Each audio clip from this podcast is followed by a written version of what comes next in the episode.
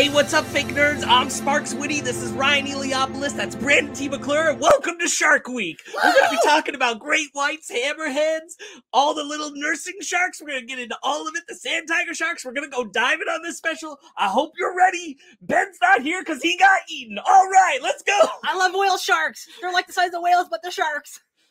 Nah, but in all seriousness, we're here. We're going to talk about Paper Girls and uh, the comic versus the show. And we're just happy to be back for a regular episode. There's a, t- a bunch of news, but no Comic Con news. You want to check out the Comic Con news? Go check out our special, which Brandon will plug in a second. But we're just talking about all the other news that happened while we've been away. It's there's almost a there's a three and a half hour Comic Con podcast. Enjoy it. Eat it. I think I just had a heart attack. Good. Wake up. Put on a little Isn't- makeup. I was so uh, I was in the hospital and my dad was watching TV and there was Shark Week Yeah. uh, Every every year. ads and and uh uh The Rock did it. Yes, The Rock was the MC this year, which they've never had a proper like host between specials Uh-huh. kind of thing. So this was this year it was The Rock. Fascinating. Uh, yeah, pretty cool. Pretty cool. Uh, Some, as- some as- good some good specials this year. And I'll be honest, some some pretty some pretty weak ones. Yeah, but did the hierarchy of the shark universe change after The Rock Mm. was on it? did it? Yes, but not because the shark was on it. Mm, got it. Okay. Okay. Not because the shark. Not because of uh yeah, not because the rock was on it. Sorry. Um I will say like uh there's this there's this guy who he keeps getting he's got two specials this year. Um and he's a scientist who like he goes out of his way for his Shark Week specials to be about sharks that don't get talked about or that might be extinct or that Oh, are rarely seen. that's cool. And this year he found 3 species of shark that have never been caught on film before. Three. uh three.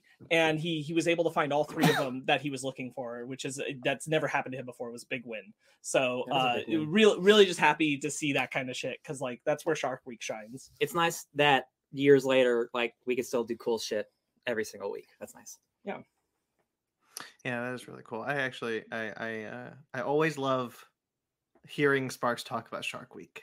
i love shark week it, all the all the like smaller scale ones like the one i just mentioned have been the better specials this year like a lot of the big ones have just not delivered or been i have to be honest like badly produced Mhm. a lot of bad editing this year and i'm Mhm. just kind of like floored by it i did um i follow a lot of a a few shark scientists who don't show up on shark week who kind of are like hey this is where like shark week falls short sometimes and they they do that kind of criticism every time it comes around and one of them was talking about the fact that like they're having trouble getting video editors to do anything that isn't related to great whites Mm. anyone to pick up jobs that aren't related to great whites like they're just not getting job. people to do it and. I'm like, people just don't want to sit through a bunch of shark footage unless the great whites in it. And I'm like, that's stupid. There's so many cool sharks that you can look at that don't have to be great whites. that's, This is shark- that's ridiculous. sharkist. Yeah.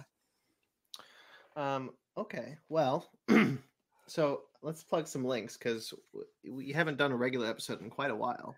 Nope. Uh, but we have been quite busy. Um, first, let me just say uh, I'm very sorry that uh, the posting has been so slow uh, in the time between our last episode and now. Um, my dad was in the hospital, my mom has COVID, and now I have COVID. So it's been it's been a time. Are you the only person who hasn't gotten COVID yet? Of the fake nerds? Yeah. Yes. Nice. Uh, where's Wood? Knock knock knock knock. There's Wood behind this this uh, image of the paper girls. Trust me. I was, uh, I was so upset, and uh, and then like the day I got it, Ben was like, "I'm negative. See ya, bitches," and he just like blasted off to Europe. I, sh- I really sure hope he's negative. I think we all have the same I'm- thought. I'm- I'm positive one day, negative the next. Let's immediately go. I hope he's actually negative. He's really very lucky they don't. I wasn't going to say anything. What'd you say, Sparks? I said I'm glad Ryan said something because I wasn't going to say anything. I I was thinking the same thing. I'm I was- happy he gets to do his trip. Hell yeah, Me too. Happy he gets a vacation. He deserves it. absolutely. He, he's very lucky that you don't need two negative tests anymore to go anywhere. Not in 2022, baby. I almost said 2021. Um, okay, but we did, but we did put up a lot of stuff, and um, so let's let's let's go through some of it. I'll I'll plug some of my personal stuff. There was a lot of stuff that went up for me for Screen Rant. I have been really spacing on my job real quickly. My editors know I'm taking a bit of a, a leave um, because of everything going on. But there are some stuff in Screen Rant, some new stuff if you're interested, some MCU stuff, some um, I think there's a Taika Waititi list that went up. Um, so stuff like that you could check out if you'd like. Um, oh, a Harley Quinn list because Harley Quinn. Uh, so, so the Harley Quinn season three trailer is not in our news because the show came out Show that. Yep, yep. uh, in the time that we that we've been gone. Uh, but I did put up if, if it's been so long. It's 2020 was when season two came out, so I was like, um, here's a list of 10 things you may have forgotten from the first Hmm. two seasons. Right. So check that out if you'd like. Um, there's also a revisiting the Infinity Saga. Um, only one. Uh, so again, is just very behind, but like I did, uh, it's called He If He Be Worthy, and it is about uh the moment where Thor becomes worthy again in uh, the first Thor movie. Um, you know, the moment when he's dying and you hear Odin's Odin Odin's whisper and the destroyer run, uh, the, just shoots up in the sky. Freaking love that moment. Uh, so I wrote about that. Um, really like that movie. And part of it was because I was I was hating the revisionist history that was going on. Like, oh, remember when Thor was such a great movie and Thor: Love and Thunder is such a crap movie? I'm like, guys, shut up! You weren't there. I was there, in the trenches. And then Grayson Live. Uh, ben is not here to plug it, but uh, the the oh, two, four, six episodes that he put up of uh, Ben Magnan and Grayson Live collaboration of Super Mario World, 3, Super Mario 3D World are there. I didn't put them up individually. I put the playlist in the description, so you can check that out. Mhm, mhm. Because like that was a nightmare. that would be a nightmare listening all of those. Uh-huh. Uh, but yeah, so uh, six episodes for you guys if you guys haven't been catching up. It's there. Now for our stuff. Uh, as Sparks said, there is a uh, as Sparks and Ryan said actually, there's a three and a half hour episode where we discuss Comic Con news, so all the news from Comic Con, um, all the big news from Comic Con that uh, that that came out. We we did put up a special for that. That both is now audio and video. Um, you can find both of those links below. Um, we just break down everything that they, all the cool stuff that they did. Good conversations. Agreed. Um, Mike's Impossible Movie Trivia Challenge. That was uh, something we did in lieu of an episode uh, two weeks ago uh, for How to Train Your Dragon. Mike Tola came back. We love him. We loved. Ha- we had a great time. Uh, that's audio and video as well. You can check that out. That's linked below if you haven't already. Yeah. Highly recommend. Great time. hmm Um, we have a few fake nerds watches. So the final part of Stranger Things, Strange New Worlds, The Boys, and Ms. Marvel all came up in the time between this episode and the last. Nice. Um, if you haven't watched those episodes at this point, uh, go go ahead. Uh, we had a we had a great time talking about Ms. Marvel. Um, we had a great time talking about The Boys. The Boys is great. Uh, Strange New Worlds, all of them fun. Check them out. Yeah, please, please, if you go check out our Strange New Worlds if you're watching the show, because it's it's one of my favorites of the year. Really? Mhm. Interesting. Cool. I'm excited. It's a good show. good TV is um, good TV. uh basement arcade pause menu i had an episode um ben I once again can't plug it but it was with uh it was he talked about kingdom hearts with alyssa roca hmm um that is both audio and video um and he says something on that episode i needed something to listen to while i was driving home because i had just gotten the news that my dad was in the hospital hmm so i decided to listen to that. I didn't understand any of it. I just needed something i just needed noise. Sure. um he says he he says something in that episode that you would have had to torture me to get out of. He's like we when we were kids at disneyland we would run up to cinderella uh, with fake swords and pretend to be the three musketeers. And i'm like dude. When he's a you're- kid. you're a cute kid. Yeah. um but yeah that that that's that's the only thing i understood of that episode which me, which makes me believe it was a good episode a good discussion of, of kingdom hearts That was a good episode. um and uh mortal kombat x part Wow. four is out. Back, four. back at it, baby.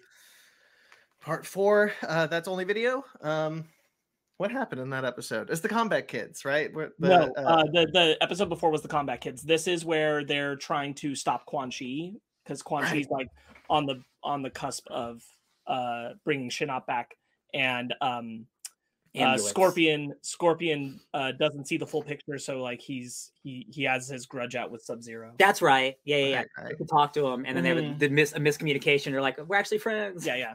That's why the episode is titled "Old Grudges Die Hard." Ooh. We uh we recorded those quite a while ago, but I'm happy to see them out. Yeah. Uh, uh, so yeah, part four is is up if you guys want to check that out, and that's that are all the links that you can find in the description. One more part coming soon. How, it's only five episodes. It's only five. All five right. Parts. oh, yeah. It's like half the length of that first Yeah, game. That's yeah. true. That's right. only Yeah. five parts. Hopefully, we can do uh XL, not XL, um, Eleven. eleven soon. Hell yeah, baby. All right, so that's all the links. You can check them out. We work really hard on those. We're really proud of a lot of those, so you can check them out uh, if you are interested. Who wants to go first? There, I guess three weeks. Um, I'll go first because I don't I don't have a lot. Well, I mean I have a lot, but I I, I don't have a lot uh in three weeks. Uh because my job is kicking my ass, y'all. But you know what? It's okay because when you make money, uh it all it all it all works out. So Um just, just cash money everywhere all day every day. Um but i did learn real quick now i'm a server you get taxed on your tips. So i can't be spending all my tips because when i do my taxes i'm going to get hit really hard super Mm. hard. So I, i'm glad they told me that before i start just throwing my money away. Uh mm, fun fact servers don't spend all your tip money. That's rough. it is rough but that's okay i still make i'm still making fun. Um so um it's been three weeks. I spent about a week and a half consuming and i'm not joking pretty much everything that resident evil has ever had to offer me. Yeah, I noticed that. Um, the only thing I didn't rewatch were the Paul Thomas Anderson movies. We'll do that later. because one, we'll do that later. and Two, um, not not Paul Thomas first- Anderson. was that? Not Paul Thomas Anderson. Sorry, PT uh, Paul W S Anderson. Yeah, Sorry, the not as critically acclaimed Oscar-winning Yeah, director. That'd be a movie. that's a that's a very different movie. yeah, yeah. Um, besides that first Resident Evil Resident Evil movie, I would say, especially after revisiting the franchise, none of those movies are Resident Evil movies. They just have stuff from the games. Mhm. They are so far from what I would want a Resident Evil movie to be, especially now as I'm an adult and I revisit everything. I'm like, wow, they are so far removed from those games, except for, hey, look who's here. It's that character. Um, so two Resident Evil things have come out in the last year that I did not watch. First was the Netflix show, which just came out recently, and there was Resident Evil Welcome to Raccoon City, which came out last year. Res- Welcome to Raccoon City is directed by Johan Roberts, who did 47 Meters Down and the and Strangers Prey at Night sequel. Oh shit, I love that sequel. Yeah. So, uh, I didn't watch Res- uh, Welcome to Raccoon City immediately because I heard really, really bad things. Mhm. Um, and then you know I was in my Resident Evil mood, um, so I decided to give it a watch. Um, I really, really like it. I'm not gonna say it's a good movie. Um, it's it's it's very much, and this is gonna be a bad comparison, but it's the closest one I could think of. We recently watched The Princess, and The Princess is a movie that is incredible except for the script. And that's pretty much what happens in Welcome Raccoon City. Mhm. Um, the script's pretty bad. When people are talking, it's pretty generic. It's none of the characters are like the characters from the games. Uh, they they are, certainly look more like them, and there are character aspects, but like they might as well just be original characters, um, except for one or two. Um, but besides that, besides the script being not as bad as the princess, but like it's definitely the weakest quality. That movie is it's shot like a John Carpenter movie. It's scored like a John Carpenter movie. It has the feel and atmosphere of a John Carpenter movie.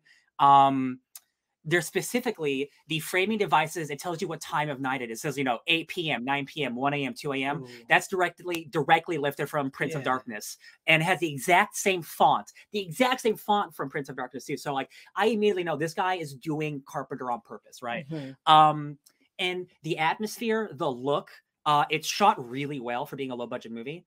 And up until the halfway point of the movie, I wasn't sure if they were in on the joke on how campy this movie is. Cause like it's it's bad, but in a fun way, like in the way I'd want Resident Evil to be, right? But I wasn't sure if he knew what he was doing.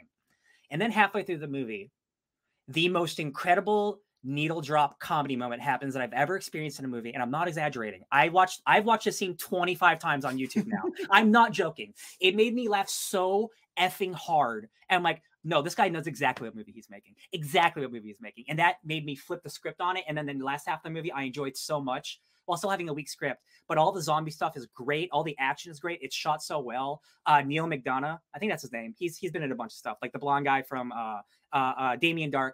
That guy. Yeah, yeah. Um, Yeah. he plays the bad guy, and he is chewing the scenery up so hard. He is he is so full. He's good at that. Yeah, he is so good. And like and like when the movie is working, uh, for me, I am loving it, loving it. Um, again, I'm not gonna call it a good movie, but for someone who appreciates camp, um, and I wanted a more traditional Resident Evil movie, this is the movie everyone has been waiting for. But again, the fans are so fickle, and they're like, "This isn't Resident Evil. Resident Evil has never been great, y'all. It's always been poorly written. Because Resident Evil, Resident Evil is a B movie franchise. Absolutely. It start dude, that first game, like you've played it only a little bit, Yeah. but like it is so poorly written. It's like, wow, you almost became a Jill sandwich because she got crushed. Like the absolute worst dialogue. And like the movie's doing that. So it's giving you what you want. Um, so I can't get mad at it too hard. Um, but I really enjoyed it. And I've been thinking about it so much. And I'm like, I, I must really like this movie if I'm thinking about it like two weeks later. Oh yeah. Um, and that's really great. I love that. So after I did that, God, I want to watch it now. I will watch it with you for real. Yeah. I, I Uh, we're we're planning to do a whole Resident Evil. yeah thing. yeah um yeah, i will revisit all this stuff uh uh for the future as well um so after i did that i wanted to watch netflix's resident evil which is a which is a which they which they didn't say but it's a sequel to the games because albert wesker is the main star of that of that franchise or of the of the series on netflix right so i needed to remember what happened to albert wesker so i watched let's plays for resident evils 4 5 and 6 um those are all games i played except I never beat six because it's bad and I and it's truly bad now that I've like watched all the way through. But like Resident Evil 5, spoilers for a 14 year old game. Albert Wesker gets killed by Chris Redfield in a in a volcano fight, like the Northman. Uh, the end of Resident Evil 5 takes place in a volcano, and you fight superpowered Wesker, and he gets thrown into the lava, Terminator style. Uh, so him showing up in the future, and they acknowledge, but Albert Wesker died in 2009, and I'm like, oh my god, this is canon. This is canon to the games, while still being it's an entirely new thing. While remaking Resident Evil 1 with the Umbrella Corporation having a city and getting it taken over and like destroyed and stuff. So it's part remake, part sequel, while also being an original story. It takes place 30 years in the future with an entirely different story. Um, I think the show is incredible. It's very CW. It's more CW than I gave it credit for, not credit for, than I thought it was going to be. It's very young adult, which I don't think anyone expected. It's very young adult drama stuff with the kids because there's the there's the present timeline with the kids of Wesker, and then there's a future timeline where the entire world's an apocalypse. Um, I love both aspects of the show. I think it's awesome. I think the action's really good. Um, Lance Reddick as Wesker rules, and without spoilers, he's able to give multiple different types of performances throughout the decades of Resident Evil that are so fun to see. Um, if you like Resident Evil and you like like the the vibe of evil corporations ruining the world for profit, like Weyland-Yutani, this is maybe the best Resident Evil has ever done at doing that. Because half the show is just about, yeah, we know we destroyed the world before, but what if we what if we tried again and didn't though? Uh, for money. Um, and I just I had so much fun with it. I had such a good time. I think the effects are pretty good. Um, I, yeah, I, I it ends on a kind of cliffhanger where like if you don't get a second season, I'm gonna be really pissed because like you deliberately ended the season in a way that's like we have to continue because otherwise why would you end it like this? So I really hope it gets a second season. Um, I really really enjoyed it. Uh, Resident Evil Six is still the worst thing Resident Evil has ever made. I think Did Um, you did you watch Resident Evil Infinite Darkness? that was next on my list, my friend. Oh, I watched the first episode of Resident Evil Infinite Darkness. I thought it was boring as shit. it's pretty, um, yeah. As someone who is very this is familiar, the this is the animated. the animated, yeah, yeah, Yeah. that came out a couple years ago. Yeah, yeah. Um, this takes place between Resident Evil's four and four and five. Um, so I found the animations to be pretty stiff. I found the characterization to be kind of boring. The thing about Resident Evil, the games, are the characters are super archetypal, and like Leon is a tough guy who no nonsense, and Jill is like she's and like I found it to be incredibly boring, especially after watching all the games, the movie, this new series. I found it to be the thing that's actually from the games brought into an animated show to be the worst of them. I Mhm. found it to be incredibly boring. Um, and that was only the first episode, but I also found the animations like, oh, this looks like PS3 kind of animation. Um, so I probably won't won't go back to that. Um, but yeah, I've been I've just been so ingrained. I've watched. There's a guy named Completionist on YouTube. Ben's talked about him a bunch. I love him. He completes he completes games 100 percent of the way. So um, games that I the only Resident Evil game I have not played was Resident Evil Code Veronica, and apparently that's also not great either. So I'm glad I didn't I didn't watch a whole Let's Play of that. I just watched a 30 minute video on it. Um, the Mhm. lore of Resident Evil is so stupid. It's so fun. I, I find it really funny that the Resident Evil fandom has such a tight grasp on what they think is so important about Resident Evil. especially with Resident Evil fandom being like Resident Evil games Yeah. and all that fandom and the Anderson films Yes, fandom. and yeah, and they are they are completely different, but at the same time, like the thing that Anderson does get is they are dumb fun. and that those movies are dumb fun. Um, but they just they they really lack a lot of the story structure I like from the games. But um, now that we like 20 years of Resident Evil stuff and like the games are back and they're better than ever. We're remaking two and three and four, and I'm like, it is such a good time to be a Resident Evil fan. Uh, people think like, man, on the YouTube comments, like, man, this is the worst thing I've ever seen. I'm like, is this is so? Is Welcome to Raccoon City the worst thing you've ever seen, or is the Netflix show the worst thing you've ever seen? Because you're saying they're both the worst things you've ever seen. And I'm like, you guys just are never satisfied. I don't know how you can be satisfied when this is a franchise where Chris Redfield punches a, a punches a rock in a volcano to kill Albert Wesker. He literally punches a boulder that's bigger than he is, and it breaks it breaks into a million pieces. And I'm like, y'all, this is stupid shit. Like this isn't high art. Uh, and it's just been really fun and reflective to be like, Resident Evil fans need to tone it down. They're not watching Spielberg movies here. They're watching stupid zombie products.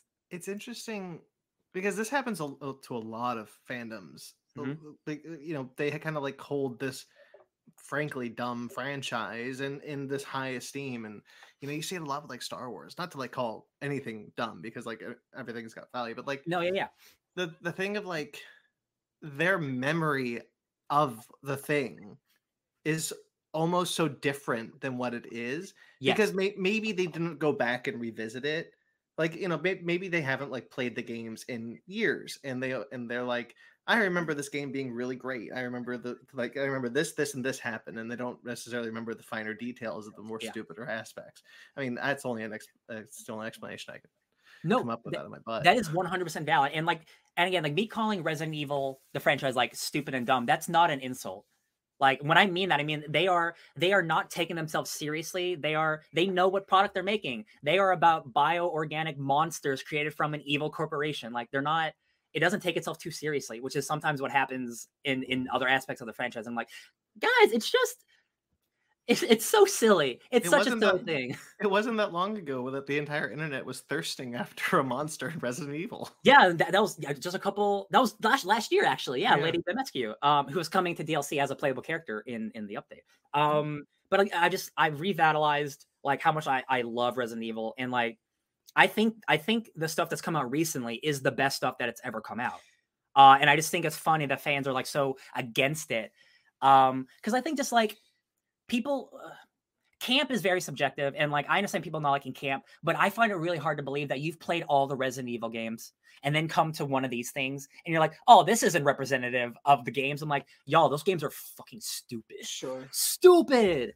Oh my god. Uh, but I've loved it. Uh, I had such a great time, Resident Evil. Um, that Resident Evil 8 DLC, which is called like uh, the end of Rose Apocalypse, which takes place in the future with the apocalypse of the the daughter of the main character, who's a monster man. Um, thrilled about it. So excited. I think there's also an amount, and I I might be off base, but I I think this exists in the fandom. I don't think it's the predominant reason this is happening, but where you don't attribute the campiness to purposeful, you attribute the campiness to old age yes. when you get to a certain mm. and so when you get to your remake thing yeah yeah because i'm thinking of this is a weird example but i'm thinking of the evil dead remake because sure. when the evil dead remake came out there's an amount of like and it's it, it did this you want it to elevate mm-hmm. the horror of it and make it more like modern level scary because like original evil dead wasn't campy in the way that sam raimi makes the later stuff campy yeah yeah, yeah. but it feels campy by age. Yes. And so you want something to elevate that horror now. And I think there is an amount of the Resident Evil fandom that comes to it thinking this is not inherent to the tone, this is inherent to the time. And I want something that's Resident Evil modern scary.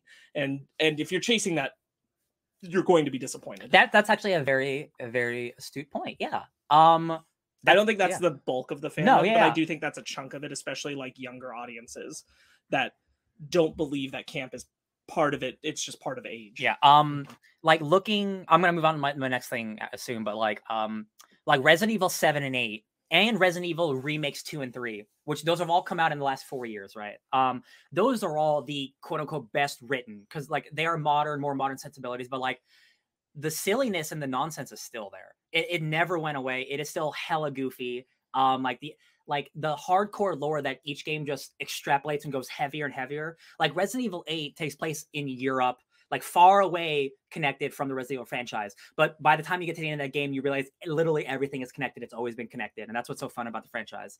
Um, and I'm just, I'm really excited. It's like, I'm also bummed because Raccoon City did not do well. The Netflix show Uh, I'm sure it's doing fine, but like people don't seem to like it. I really like it. So like I'm just worried that like these next iterations are just gonna get left behind, and then we're gonna have to wait for the next next iterations. Mhm. Like, man, like th- we, we got it right this time though. right because these things were doing things correctly. Yeah. yeah. While also still being different enough. And again, like that. Oh yeah, that the re- nope. Sorry, this is the wrong Resident Evil. Yeah. Good. Uh, I was looking Um, Resident Evil on Rotten Tomatoes real quickly. Oh yeah, yeah. Um. So yeah, I I've just been so so so into Resident Evil. Um. I'm excited to be back in that universe. Um. The next thing I did, I watched a season of a show called The Bear, which is on FX and Hulu.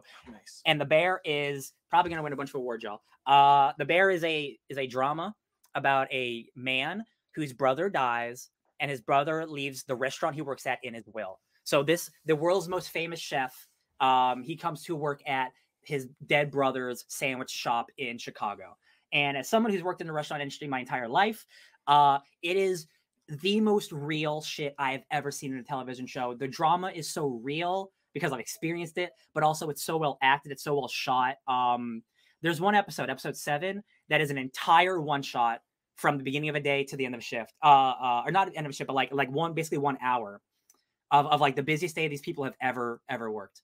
Uh, some one of the la- the new ladies makes a mistake and she, uh, you know, you can do DoorDash and Grubhub and stuff like that. She accidentally leaves the pre-orders open on this on the thing, which they're never supposed to do. So when they enter the restaurant at 8 a.m., they have like 200 orders they have to do before they open. So it is a mad dash to get all this shit done, and it is a beautiful like 20 30 minute one shot of some of the most well acted, well choreographed stuff, deal, handling like stuff in a small kitchen, the camera work and the acting. And I'm like, I'm watching. I just was watching a one act play at this point. Um, it's so incredible. Yeah, what's up, Cookie? It is a good show. Um, Cookie, Cookie, real quickly says, "Can't say but hello, gentlemen. Hope all is well." No, um, and uh, uh, such a good show, Ryan. Yeah, yeah. yeah. Um, yeah, it's only eight episodes, and like, there's a celebrity cameo who shows up uh for for like five seconds, but it's like the most impactful cameo that I've seen in recent memory of like of like a big time actor showing up to be like the small part.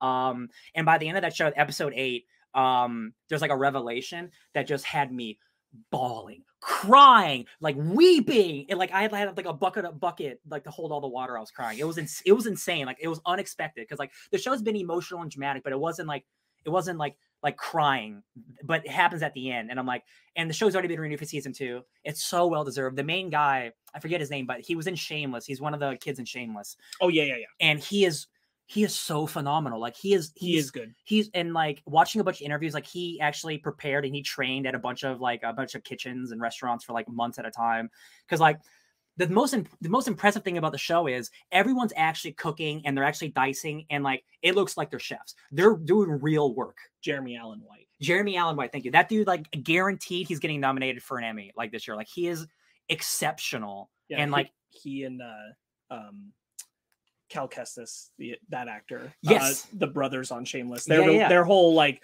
those two actors were so clear up and coming from Shameless. Uh, cameron being- monaghan Cameron Monaghan, Yeah, both yeah. of them being really excellent on that show, and especially playing off each other because they're around the same age brothers. uh, Uh, yeah, really great. yeah I, I I shameless is good um yeah but like god the bear like i i was so sad that it was over um uh, i'm so glad i got renewed because it is such a it is such a well crafted product uh and again this like it, there's not many shows that like show like how real like being in a kitchen is and like how like being a manager is and like because it's like it's like boring shit. Like no one like thinks about like kitchen work but like like someone who just worked like a 10 hour shift on saturday y'all i'm telling y'all it is there's no more chaos than being in a kitchen when tickets just keep coming keep coming they keep coming and you're making 15 burgers at once and you're just like "Ugh!" it's like it's so well done. Uh it's so tense and it's just like these people are just making sandwiches and i'm like man like It remains shit it remains strongly, in my opinion, the little socialist that I am, uh, that um, restaurant workers should be making higher wage than than they are because their jobs are far more intensive than higher wage jobs in other positions. very true very true both are very hot very hot in the kitchen Mhm. let me tell you um so i But did they that work harder. Oh, you yeah. work harder. Yeah. Um. So Resident Evil, the bear, and then the last thing I did, I, I, it's the only game I've really been playing the last couple weeks, is MultiVersus. The the the the beta's back.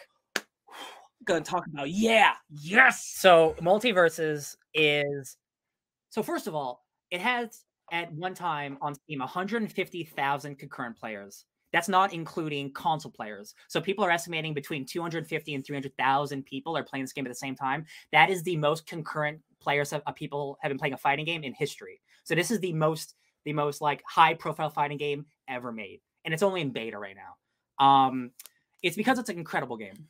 It's, it's just the gameplay. It's so good. Every character is so well crafted. There's so much personality. The the two v two system is incredible because there's so many different combos you can do with different characters.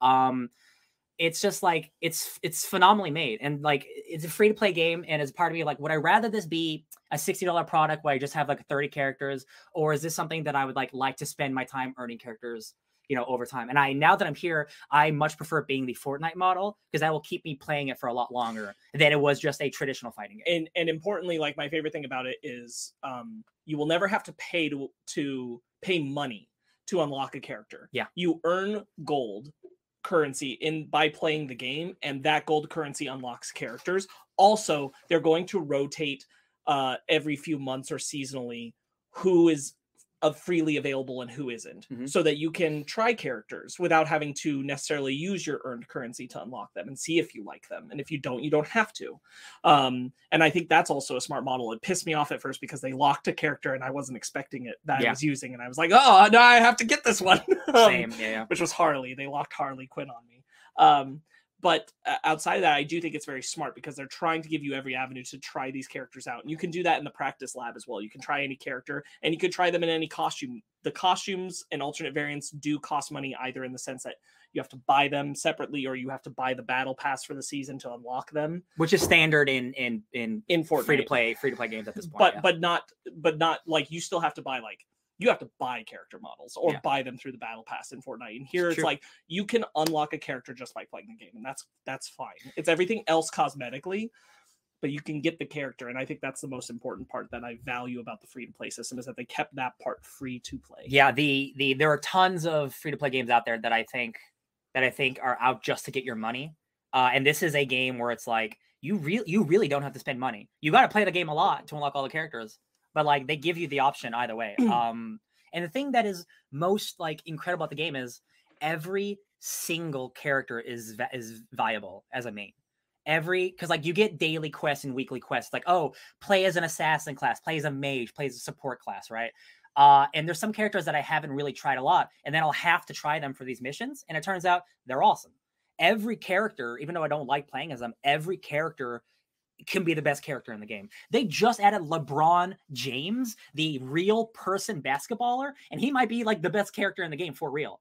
He has a ball, uh, like a dribbling move. He can throw the ball and like pass to friends and slam dunk. And I'm like, LeBron James is one of the best fighting game characters of all time. What the what what is happening? Like you've told me stuff like like characters are happening in the future. Like they have they have plans for like years in the future. Um and like all the like the Rick and Morty's getting attitude. They just added the show me what you got stage to the game. Mhm. Um I'm just I'm so impressed. Yeah. Uh, I'm just so impressed with this game, and then like I I play it at least like an hour every day just so I can do some of these missions because like every little bit of progress helps. Unlocking a new character, unlocking a new skin, this and that. Um, like they always they always give you a reason to want to play it. Right. And this is the beta. The game's not even out yet. So like when the game is out, I'm gonna be like, I'm gonna I'm gonna buy every skin, just like Fortnite. Like when you when you give me something good, I want to give you money. Yeah. So like I already know, like I've seen like a leak of the 1940s like Superman skin, uh, or like 1939 skin or whatever. I'm like, I'm definitely buying that Superman. Skin. and we oh and, yeah, and we talked a bit about like leak characters that that were pretty likely and like this was back before Iron Giant and LeBron came and they were on that list. And so I'm like that that list is probably very accurate which means Godzilla's on his way which I 100% believe. Iron uh, Giant is 'cause like half Iron screen. Giant work and he takes up half the screen. He's huge. so Godzilla is certainly on the way. Like I I can't wait. I can't wait to see how they adapt the characters that are still coming and and integrate them but everything plays so well and the way that characters interact with each other um i didn't tell you but i bought um the announcer voice pack for bugs Mhm, mhm. um because i wanted it and uh it sounds it's a lot of fun it's a lot of fun replacing the announcer just having bugs talk me through the entire game Yeah, yeah. um and i love that you could do that with all the characters uh it's just it's just a good game i can't wait for you to get in on it brandon It's free. It's free, i know baby. it's i know it's not normal your type of gameplay but i really Wait. want you to jump in Look, I am stranded in Monterey with no console. no i But if know I did, I would have gotten it by now. Hey, there's a character who can turn into a ball and you can throw the ball like Knockout City. So if you really just want to play Knockout City in this game, you can also do that. Yeah. There you go. Because I Ben, uh, enjoy your vacation, bro. Get out of here. What are you oh, doing? hello, hello, Ben. Real quickly, Ben says, "Hi guys, good to see Hi. you, Ben. Get the hell out of here." From Jolly Good England.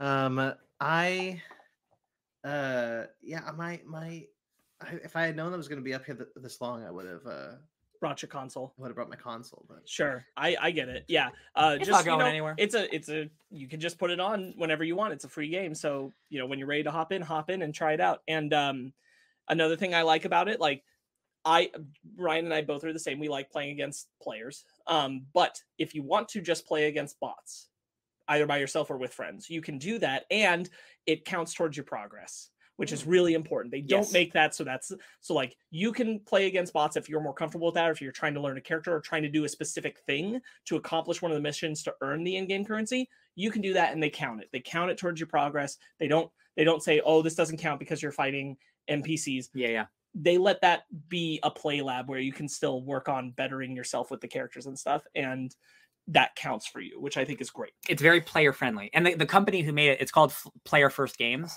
And like it, it, it really feels like that. Like they're they're doing everything in their power, despite it being a free to play game, to give you as much like access to do whatever you want. yeah Um, and like again, every character is so good. I started as like a Finn main, Finn from Adventure Time, and then like I started to do Shaggy a lot, and then I had a quest to play as like Superman, and I was like, okay, I'll play Superman, and then I played like 50 matches of Superman in a row, and now Superman is my main. And when I'm good, when I when I'm on as Superman, it's destructive. Yeah. Man, it is destructive, and like no other character gives me that like feeling.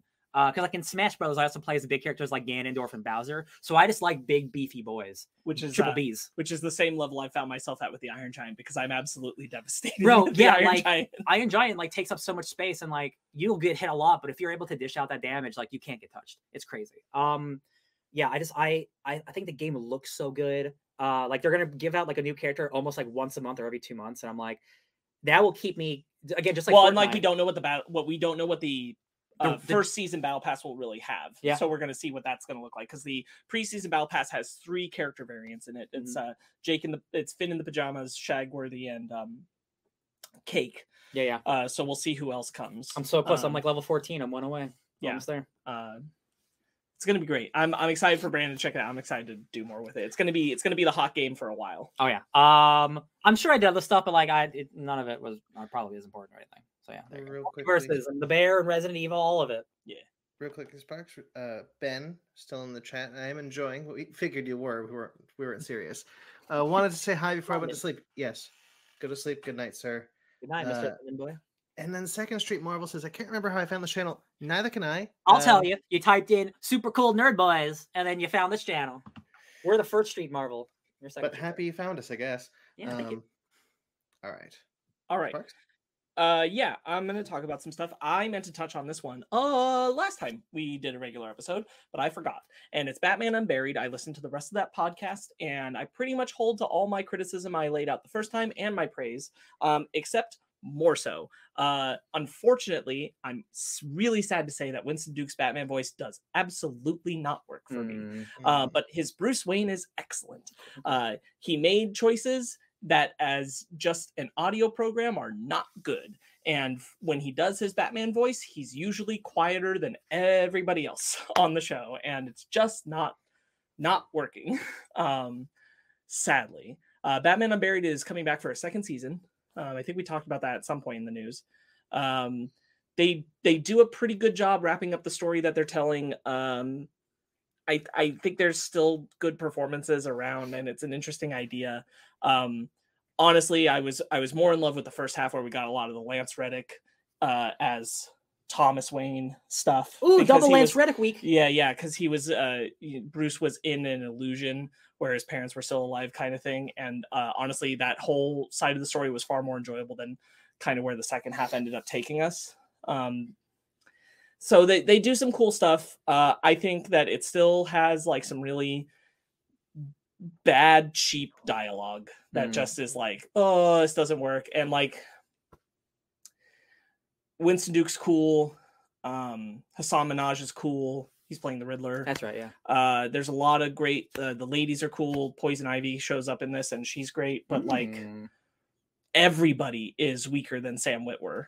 Um, and Sam Witwer just knows what he's doing as a voice actor. And uh, Who's he again? he is the uh, the harvester. Oh, the new character. Um, and he's just he's just superior in his performance than everyone else and unfortunately not in a lot of the second half and It helps that when he shows up he just like puts everybody to shame with what he's doing it helps that he's a voice actor too. I bet. it that's what i'm saying Yeah. like he he elevates bad material to quite a degree and so it's it's it's rough and like uh, originally i was thinking like this was the thing is when i'd gotten through the first half of batman unburied i said oh if i saw an anime project with these voices i'd be like yeah cool and i'm at the end of this and i'm like i really just want sam witwer in a batman project and, and maybe if someone let winston duke do a different batman voice because it's just it's too much quiet christian bale Oh, Mhm. and it's it just doesn't work. And I'm like, I think Winston Duke could be a great Batman. He needs a different Batman voice. His Bruce Wayne voice is great. His Batman voice is not good. And they do weird things where like he's literally in a room with Barbara who knows that Bruce Wayne is Batman, but he's still talking like Batman in his Batman voice. And I'm like, I don't I like I get that this means you're in the costume, can you but give like me I- give me your best Winston, Winston Duke, Duke Batman Batman, impression? Yeah, give me your best. Well, because I'm trying to imagine. You I'm said, trying to think of like a line from it, but you like said Christian Bale, but like softer. So it's like soft? so it's quiet so it's it's just quiet it's almost like he's mumbling it Oh. and that can be an audio level thing or but it sounds like his performance where he like can't he doesn't want to push it to yelling but because he's doing the gruffness Hmm. it's staying low like computer i need to look into the like Is it's it like getting the- too close to the Have you seen the I Pete saw the Batman? The Yes. Pete Holmes Batman? yeah yeah yeah so it's it's not quite there yeah, yeah, and like winston duke has the thing is like winston duke has a strong voice yeah. and so him choking it doesn't work. Yeah. And I feel like he would have done better to go the Kevin Conroy Conroy route where he just like makes a different force behind his voice rather than like He just gruffs it up a little bit. Yeah. rather than like going the Christian Bale route. It just doesn't it, it doesn't land. Um or something even more like Pattinson. Sounds, The sounds- Pattinson's Pattinson's is like I think like the perfect perfect one really. it sounds like the same problem we had with What If. Yeah, uh like like a lack of vocal direction. I do feel Yeah. that. Because when you- when when What If had when when the voice when the actors in What If were actual voice actors, they outshined the ones who weren't. Mhm. Yeah. Um there is a really there is a beautiful moment where Bruce sends himself kind of back into the illusion where his parents are alive. So it's Lance Reddick and, the, and his mom again. And and um the whole reason why he like kind of stumbled into this situation is because he's punishing himself because he forgot for the first time in his life he's he's dating um uh the reporter that Bruce dates. Vicky Vale. Thank you. He's dating Vicky Vale, and he's having such a good time that for the first time it, ever since his parents died, he forgot the anniversary of their death, Oh, and that throws Bruce like completely off kilter. Um, and he goes back into the illusion and has his parents basically like give their give their blessing for him to be Batman, but not to carry the guilt. basically to say like you don't need to be Batman because of us Mhm. That sounds okay. and you don't need to think of us. And like that part of the story is really good, and everything else in the story is like, oh, okay, not the best written stuff here. Oh, righty. Uh, anyway, um, those are my Reminds me, thoughts on. it, it's kind of an expanded version of Batman Mask of the Phantasm when he is standing at the grave and he's like, I didn't expect to be happy. Yeah. Uh, yes, it is. Um, yeah, and I think that's the thing is like it's it's hurt by taking a lot of cues from just a lot of other better written Batman stories. um and its most interesting things that are different it doesn't spend enough time with um and i just i i wish it utilized the i cannot stress enough that i think when winston duke is being bruce wayne i, I i'm so enraptured with him and i love it and i would love to just What's the see him take it on but but his batman voice just never works for me and i wish that he had someone guide him to a different interpretation what's the Bruce Wayne Batman ratio? Like how much is there a there's lot? definitely more bruce wayne than batman Okay, then I might still check it out. Yeah. um s- smartly there is there is far less there is more batman in the second half which is why it's more prominent to me and where we get into the scenes where i'm like I don't understand why we're using the Batman voice here. You are only talking to a person who knows you're Bruce Wayne. Yeah. Like just use your Bruce Wayne voice. It sounds far better. I know it's it's a, it's a different universe, but now that you're you've jumped into the Superman or superhero podcast realm, you should check out the Wolverine one. Oh, I want to. Yeah, it's, like- it's that's like legitimately incredible. long, long in the tooth on my list. I, I there's a lot of good superhero podcasts out there. The, the reason I chase this one is because I'm like I Winston really like. Winston Duke, and I really wanted to hear what he did with Bruce Wayne. Yeah. I love Sam Witwer, and I was listening to Sam Witwer do an interview about it. I know. And Winston Duke has the potential to be such a great Batman. Um, just needs a different voice. That's really when you, when you get to the end of it. That's it. I want to talk about Hunter Hunter. I am over hundred episodes into that anime. That anime is great. that's the Yu Yu Hakusho creator. Yes, uh, Hunter Hunter recently announced to be returning for new chapters soon. Um, now I have something very specific I want to say about it, which is that um, because I've been watching it and I've been mulling over these thoughts, and it's not just that our two main characters are allowed to fail at things or lose fights. It's that the concept of the world is different from how most shonen do it in the sense that they're very talented and very strong, especially for their age, and most characters recognize that about them. But power scaling is seen in like, and they even show this at one point. They have someone explain to them that like your power is here, like how strong you are is in this range, and the enemies you're concerned with are in this range. But that means that them on their on their worst day is not better than you on your best day. And so it's not like, oh, I become the strongest and therefore I'm stronger than all these people regardless. And then, oh no, here's an enemy who's stronger. Oh no, we got to like get our level up to here It's not Dragon Ball. it's that you're in the range and you just have to push yourself into the range and be strategic and know what you're doing and learn about your opponent and and try to outmaneuver them to put them into their best case for your their worst case for your best case It's a whole And- show of Gohans. sort of but i mean like even gohan like even dragon ball really reduces it down to like are you stronger than x yes i transformed therefore i am Yeah. and it's very much in that range rather than like you know uh this idea of if i just do this the right way i can beat an opponent who is arguably much stronger than me. Mhm. um and hunter hunter is just very good at executing on that idea and and with that core idea leaving the world to feel like yes these boys are very strong it's very impressive they will grow very quickly. However there are plenty of other people and have been for forever who are stronger than them still. It's not like they are leading the force of the world of like oh and they are the strongest and the best until the enemy shows up and then they have to get even stronger and then there's nobody else that can like there are plenty of people who they are encountering all the time who are constantly showing them no we're still Learning. we're still up and you still have a lot to learn uh, and it, the world always feels like it's still full of those people even as they are even as they are progressing and getting stronger uh, and i think the show just executes on that really well That's cool. um, that being said, the very the longest arc of the anime is the is the arc I'm in now, and they do this thing where they wanted to create a lot of diverse designs, and that's okay, but they get kind of sloppy. Um, what it is, very briefly, these things called chimera ants can uh, eat different animals, and then they when they reproduce, they reproduce with certain traits attached to those animals. Chimera. That's a good name for them. So, so the chimera ants are the the villains of this plot. are they ants? They started that way, Oh, um, and and so when you get the first generation of them, there's a lot of like that ate a uh, a human, but it's still mostly like got ant features and things. But we get to a point where like most of these ants now just look like I'm a lion that can walk on my back feet and wear clothes.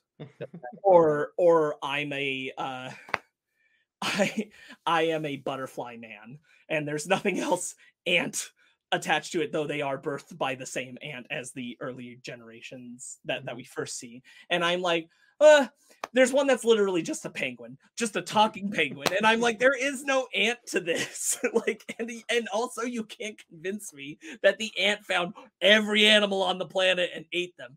Um, like in the small amount of time we were doing. I've never seen another penguin before. Where did this penguin come from? So it's it, it gets a little into like the weeds of I get you just wanted to make a bunch of animal design bad guys. Mhm. Having them based in ants to start with and then getting so goddamn far away from that visually gets like really really murky at a Mhm. certain point there's literally one that just is a person it's just a person like i don't it's it's anyway um that's that's my feeling on that hunter hunter it's cool hey guys you remember chainsaw man Mm. chainsaw man Look, it's a bug man. that's that's the queen That's the queen. She's a bug. That's cool. bug, bug lady. um the chainsaw man manga is back. Part two just started. Um while we were away the first two chapters are I saw a page on Twitter that I'm just like, oh my god, I read this thing. Yeah. Jesus Christ. um part two is great. I'm super pleased to report that like the way part two is starting it's it is just like brand new story. It's in the world of chainsaw man. Chainsaw man is still still you know a thing in this world um this is a brand new start this you like you could jump into this story and like it, it benefits you to have familiarity with chainsaw man and everything you certainly should read part one but i am glad that it feels like part one is a story and it didn't need this next chapter that they're doing but it is a good new start um I, I love this fresh new take that we're doing and it's a strong start and it feels like a whole new separate thing that anime is this year, right? that anime is this year there's a new trailer coming out soon Oh, yeah. um oh yeah. I want to talk about Craig of the Creek. I finally finished season three. So I'm now in season four of Craig of the Creek. Season three had this fantastic multi episode finale, five parts of Capture the Flag uh, between one side of the creek and the other side of the creek. Um, super important, super emotional stuff. Really love that season. All those episodes are fantastic. I specifically want to highlight one thing though. Um, in this batch of episodes of season three, Craig of the Creek had an episode where they meet a kid who brought their gerbil to the creek. And early in the episode, the gerbil got killed by a stray cat. Ooh.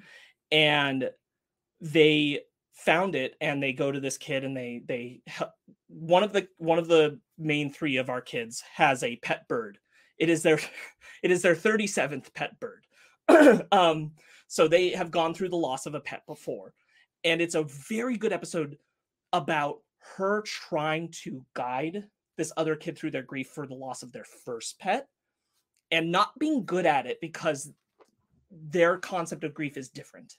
Mhm. and it's both good in the fact of like showing how grieving is different for different people given circumstances and also focusing on the loss of a pet for a child. And i don't think i've seen that in a child's cartoon before.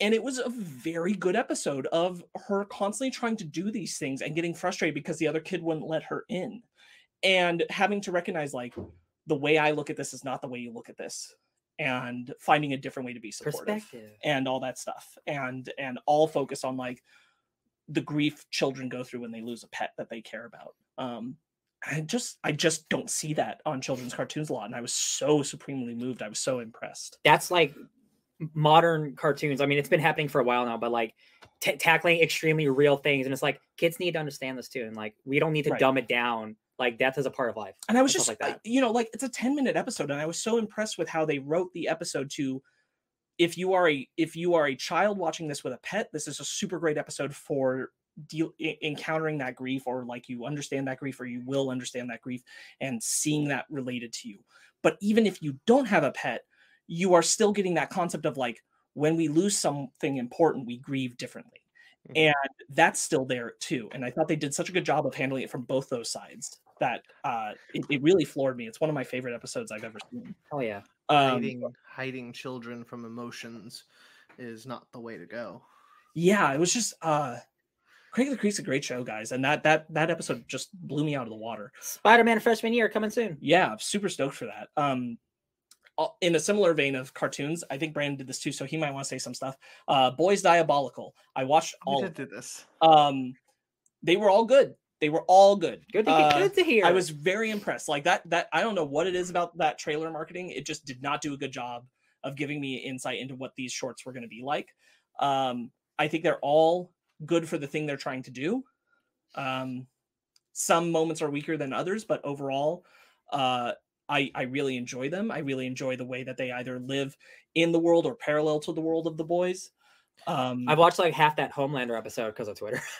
yeah uh i really like it I, I think it's i think it's very well executed and i'm i'm glad it's there because i like once we finished the boys season three i really wanted it Mhm. um and it it does provide just like this really nice ulterior uh look and they're all going for like a different thing of how they're even though it's in the lens of the world of the boys they're all going for something specific and they're like like we it's it's one of the most prominent is the the laser baby episode Mhm. That is a that is a classic looney tunes cartoon 100% all the way from Oh, top to bottom like it okay. is it is shot it is organized that way it is storyboarded that way and like uh it because it is cons- consistently and completely in that tone like there's no dialogue there's grunts but there's no Yeah, no, dialogue there's, yeah, there's no dialogue. um so it's like a f- super old school looney tunes cartoon and i think it's excellent for that i think they do a great job executing on it so it's like put through its own lens existing in the world of the boys but like very much knowing the thing it's going for and i think that really works There's one episode um, by Justin Halpern,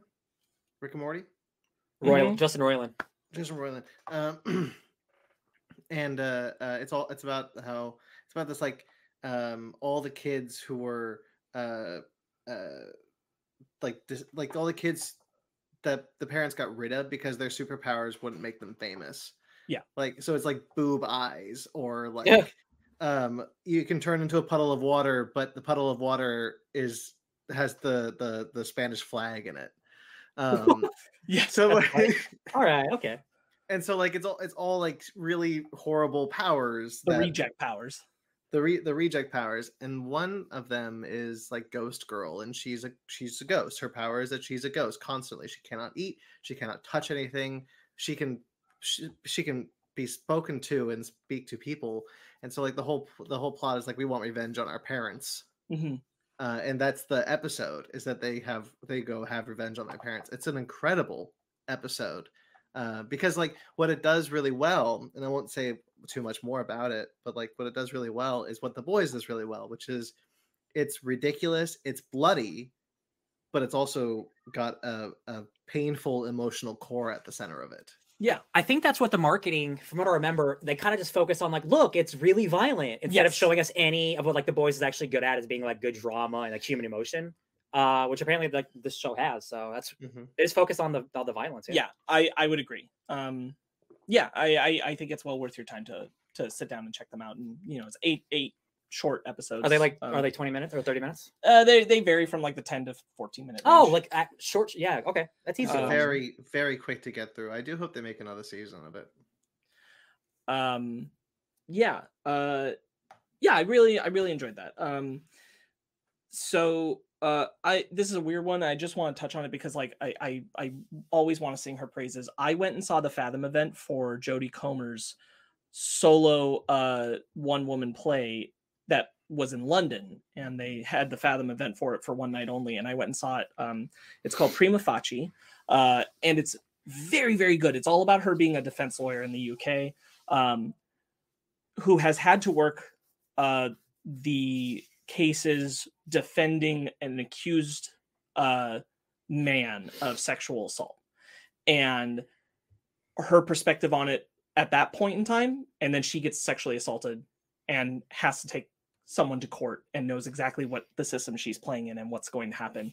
And all of this is done through just her own performances. She she doesn't create characters. She's telling a story and will occasionally like be quoting something they said but in the same way where like if she were in a room telling you the story Yeah. um One woman so show, yeah, so yeah. she's creating the environment and everything but without like doing voices or that kind of thing she's she's just creating the whole story and the whole world and it's about it's about um, an hour and 56 minutes with not really an intermission um, there is a about a five minute pause from the sexual assault to when she goes to court about it which is done really well because um, she's in the rain um, after she's just gone to the police station and she leaves and so the rain keeps falling. They literally have like sprinkler systems falling on the and they do a counter of how many days and the days just start speeding up and going up because it takes three years for her to get to court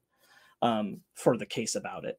Uh, super super good she's just she's just so incredible i can't wait for her to to, to be in even more things as jodie comer from from free guy um The last duel. killing eve the last duel yeah um she's she's so incredible I Uh, always love when I see like big movie stars or big TV stars also do theater because I'm like, no, you really like acting. You're not just there to be famous and make money. Like you really, you're you're doing a two hour one woman show. You really like acting.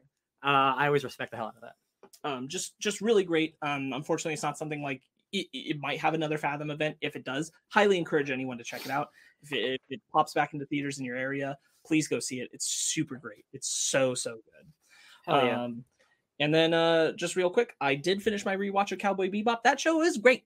Um, It's true. Really love it. Uh, not sure if I'm going to dive dive into that live action series soon, but you know, like I was happy to get back through the anime again. And uh, I watched Nope, and so did Ryan. Yeah. And uh, I'm not really going to say a lot about it because I think we're going to talk about it in a wider sense. I, I think we both want to uh, at some later date.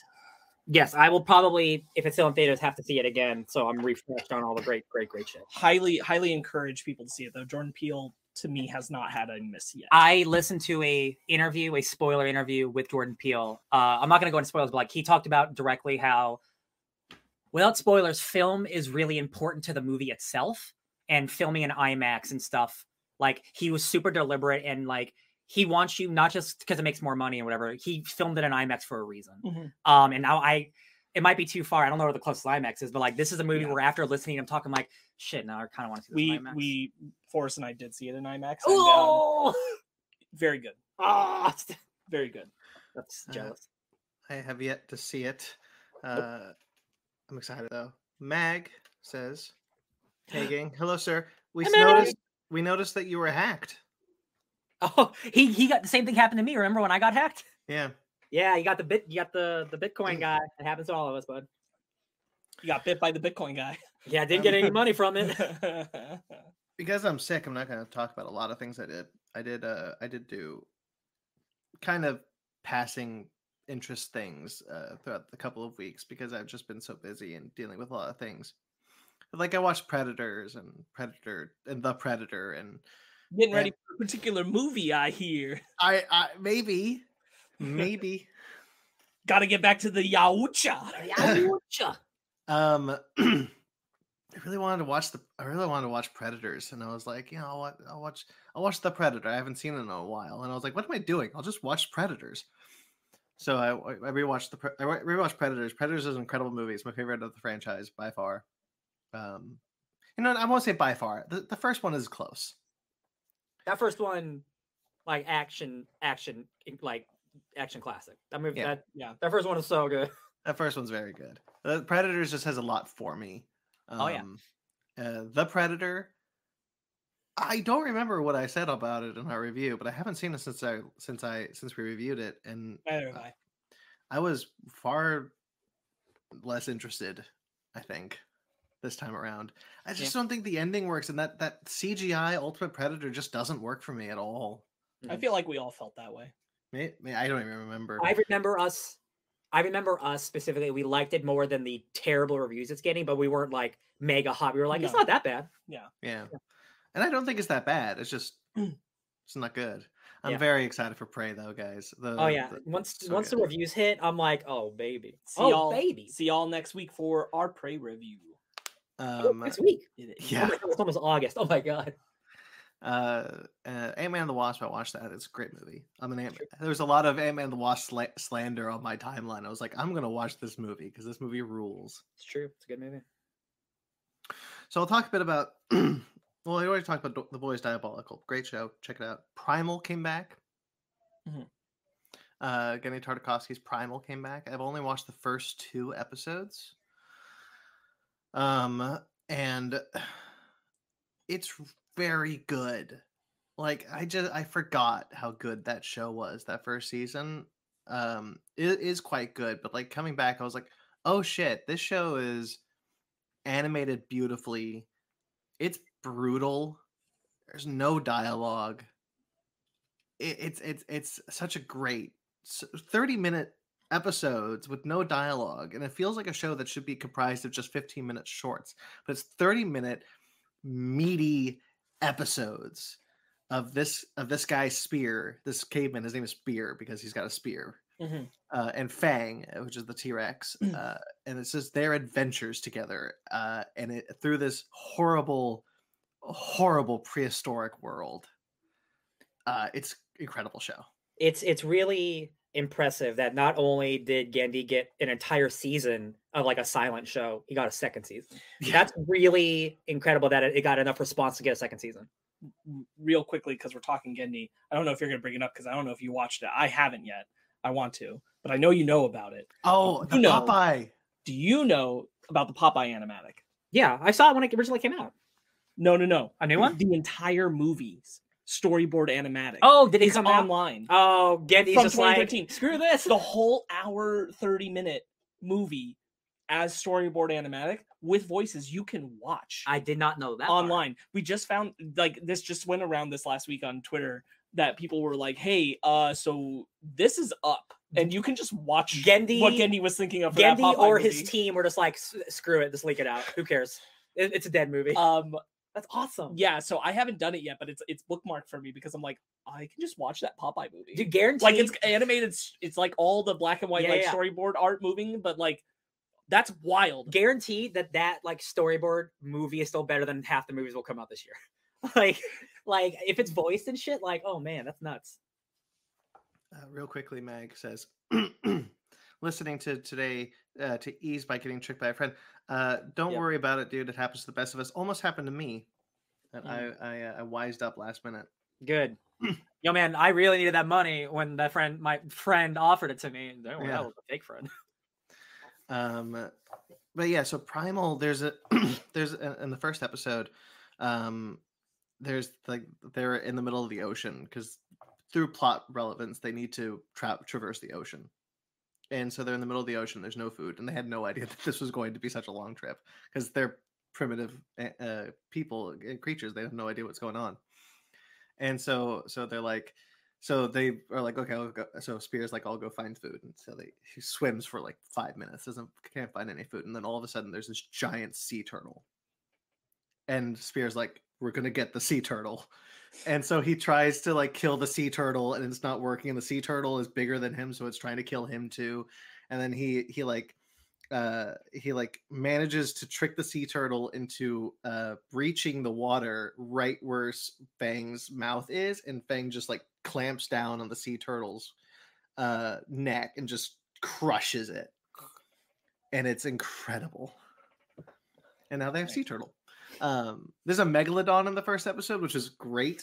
Um Shark the- the- right? The second episode was way more emotional than i expected it was going to be uh in a in, a, in such a wonderful i want to say that it's brutal. It's a great show. Highly recommend it. If you like Genndy, if you like dinosaurs watch primal. It's great. How many big locusts are in it though? Uh, you know not enough. that's what I'm here for, for. For when I think of dinosaur movies, I think of giant locusts. and not enough locusts not enough giant so He's locusts already COVID positive. Why you gotta kick him when he's down? no, he got a good dinosaur thing. I just want to remind him that they're bad dinosaurs. that the real king here are the giant locusts. Thank you. there's a there's a there's an extended cut of jurassic world dominion that apparently came out today and i'm like i couldn't care less And Wow. extended? Wow. yeah Is that movie already really long? Yeah. It's like it's like pieces of scenes that are just Wow, okay. extended. um Like a Fast and Furious extension. No, but Yeah, a I little want to watch that. uh the, are always the like a minute longer. Yeah. uh the what was really great about Primal this season is that and the, its first season because it aired on Adult Swim uh and Adult Swim at the time had its own uh its own streaming service, which I don't know if they still do. Um you could only watch Primal for a limited time on on that streaming service after it aired on Adult Swim and then like 6 months later it would come to HBO Max. Oh, okay. And this time it's airing on on Adult Swim at midnight and then an hour later it's on HBO Max. Yeah, oh, that's that's so this nice. was um just real quick, like because I I was using the system. Adult Swim was, to its credit, extraordinarily nice. Um, Mhm. they they would keep their things on there for about four to six months Mhm. when after they aired on television, free for you to watch, uh, and then sometimes cycle it back out. This was all before HBO Max came around. Yeah. And so Primal was still like in that in between space. Um, but now that they have HBO Max, they're much better about like their Adult Swim stuff being available very quickly. Yeah, so that's been really nice, and I, I don't have to wait so long, and it's great to just be able to watch that show week to week. Um, I I'll do this one next. A, couple weeks ago, I finished after the after Thor: Love and Thunder came out. I finished King Thor, which is the final four issue miniseries that ended Jason Aaron's run on Thor. Um, King Thor has always been kind of my favorite aspect of of Aaron's run. I think that that stuff is just super cool with flying space sharks and a dead Midgard that he cries uh, to, to life after being possessed by the Necro sword and Galactus the Necro uh, the Necro destroyer um uh ego the necro world like all so, so really awesome really cool things and and the final four issues is just it's the end of the universe it's the end of everything and it's thor loki and Gorr at the end of everything while thor's granddaughters are trying to protect midgard what's the, the last bastion of life in the entire galaxy in the entire universe is just new midgard because thor was too stubborn to just let it die I remember really liking his all his granddaughters. Yeah, they're great. I love them. I love them so much. I wish that they I wish that they brought I wish I wish there was more. I wish You gotta wait a million years to get them. Though. That's the that's the that's the I know part. it's such it's it sucks. Um I I I think that that that stuff was really cool and has such a such a satisfying ending. I think uh, to just everything that is just like the final say of what Aaron wants to say on what he thinks a god is, what he thinks Thor's purpose is, um, what he's just been trying to say, just the final button, just to be like, because there's this one, there's this line of dialogue in in Thor that's been that's kind of run concurrently where Odin says to Odin Odin says to his son, "Do you know why we called you the god of thunder? It's because you cried whenever it rained, and we just thought that was pathetic, so we just called you the god of thunder to mock you." Mm. And so Thor Thor grew up with that his entire life, and he's like, "Well, I I'm going to own that. I'm going to own that." And then King Thor reveals that like Thor didn't cry because it rained; it rained because Thor was crying. And I was like, "Oh yeah!" What are you the god of again? That's a Yeah. better that's a better execution of that idea than Men in Black 2. Yeah, for real though. Oh yeah, she can control. Yeah, that's right. It rains because you're crying, baby. Send her to space. And it- and it- And it's so cool because it's like Thor is trying to keep the universe alive, and it's like Odin didn't understand Thor's true power. It didn't rain. It, it- he didn't cry because it rained. It rained because he was crying. Who's a life bringer? Uh, beautiful, wonderful story. I wish I could experience it all again for the first time. Or for, and and the King Thor needs a thousand more years of stories that I could consume. Um, and I hope his daughters come, his granddaughters come back again because they were wonderful characters. Nice man. And finally, Light and Magic. I'll, I'll talk about Light and Magic, which is the Oh yeah, that's doc, out. the the docu series on Disney Plus. Lawrence Kasdan about ILM. I did not realize how influential ILM had continued to be. I knew that they were obviously we know that they were like you know the, one of the first big special uh, visual effects houses. George Lucas, we all know the story. George Lucas needed a place to make the visual effects for Star Wars.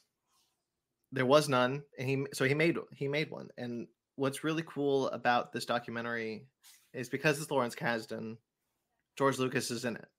Mhm. There is new George Lucas content for the Mhm. first time in years Right. Um, and it's really cool to see him talk really candidly about the people he worked with at ILM. Like there's this in the first episode, he's like, "Yeah, I brought in this guy, this guy, and this guy," and, and the second episode is like, "You know, this guy, Dykstra, Don, John Dykstra, who started ILM, he, he didn't invite John Dykstra to go with ILM to San Francisco." It's Chloe Dykstra's dad. and he was like oh yeah um and he and he says like i was like it's not that i didn't like john dykstra it's just i didn't think he could do it. And then and then we cut to john dykstra and he's like i was heartbroken. I lost my job. I lost all my friends. Um and it's the story of just this family and how they fundamentally changed filmmaking all because George Lucas was like everything should be digital because that'll be easier. That's basically what happened because he talks about how like ILM create digital editing is because of ILM, digital effects are because of ILM, um, digital sound is because of ILM. Everything that we have now Mhm. is because of ILM. and he's and he's right to a certain extent like you know digital editing digital sound all that it, it is superior it is a faster easier model Yeah. it's what's made it so that people can make things at home Yeah, Yeah, and he talked about, and George Lucas even talked about, like when we had when when they finally created the digital editing system, and like Adobe Photoshop came from ILM. Um, and he was like, when when we finally had digital editing and digital sound and digital effects, I was like, okay, now I can make the Star Wars prequels. Like that, he was very clear. It's like the only reason why I didn't do that is because I didn't want to go through film on Empire Strikes Back. I was like, this is ridiculous. I shouldn't have to dig out reels of film to edit this to edit, my movie. I am glad George Lucas didn't direct the last two Star Wars original movies. I think it's for the better. yeah um and then they talk about and then ilm talks a lot about the the, the people at ilm they get a lot of the a lot of the old people uh, the old guard at ilm a lot of the new people at ilm just talk about how they created some of their really impressive special effects that everyone to this day are are praising talk a lot about the t2 uh, about the t1000 they talk a lot about uh, the water snake and abyss the house imploding in poltergeist um it's uh Steven Spielberg talks a lot about working with, with ILM on basically every movie he's ever made.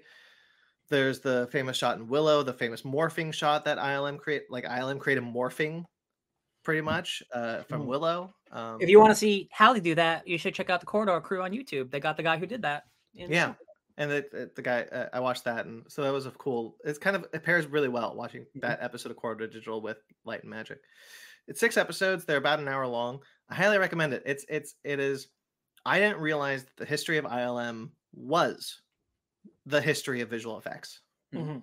It's not uh, the you know uh, Weta and uh other blanking on all the other visual effects houses names, but um but you know th- those people uh, you know attribute a lot of their success and Weta did a lot of great stuff. Like I don't want to like obviously other visual effects houses have have created some incredible work, but like ILM continued and continues to keep being like this this is the way we did it. Can we do it this way now? And like, Weta they- wouldn't wouldn't exist without ILM. Mhm. yeah, exactly and so like they talk about like how like it's basically just it's basically just it, it goes back to what they talked about with um Jurassic Park with Phil Tippett. There's a great scene with Phil Tippett in the in the second episode in the second to last episode with Jurassic Park where they were going to make stop motion dinosaurs. And then the people at I- some people at ILM was like or we could make them CGI. And that was it. Stop motion was dead. Mhm. Stop motion animation was dead. Phil Tippett Right. was out of a job. Um, Still got paid. he still got paid because Steven Spielberg knew he was heartbroken, and they actually talked about that. Like Phil Tippett was like, "I suffer from bipolar disorder. I have depression. I have anxiety. I was heartbroken. I just lost. I was watching this dinosaur destroy my job. I was extinct." And Steven Spielberg was like, "I'm going to take that line. I'm going to put it in the movie." Um, Check out Phil, Phil Tippett's Mad God, now available on streaming services. yeah on Shudder, I just found out on Shudder. There you go. nice Um, and so Phil, so, and so Phil Tippett has this wonderful interview uh, in that in that whole thing. Um, I could gush all day about Light and Magic. It was a truly incredible docu series, one of the best I've ever seen. Highly, I'm glad- highly recommend. i'm really grateful for this is like the avenue of like disney plus resources Mm-hmm. and disney resources i'm really glad that they're doing where they put the focus on things like this Yeah, me too. they put and they put the the the full resource and budget because like any any other time this is at best an hour 15 minute documentary Yeah. um and they're willing to like really go for it with these docu series they've been doing and like uh putting aside like the the behind the scenes featurette ones like the Avengers uh, Assembled kind of things like any any docuseries like the the ones that have been you know behind the scenes at Disneyland or or behind the scenes of the animators or costumes or anything like that in a wide scope those have all been very thoughtful and well made and I do appreciate that they are constantly putting a focus on behind the scenes people. Yeah. And I think what's really great about them is they don't feel like puff pieces. Yeah, because like they could very well be like, oh, isn't Ireland great? But like there was a lot of struggle, and like I talk go back to the Phil Tippett story, like they didn't need to keep Phil Tippett breaking down, recalling his his, his uh, loss of stop motion animation for Jurassic Park. they they all did.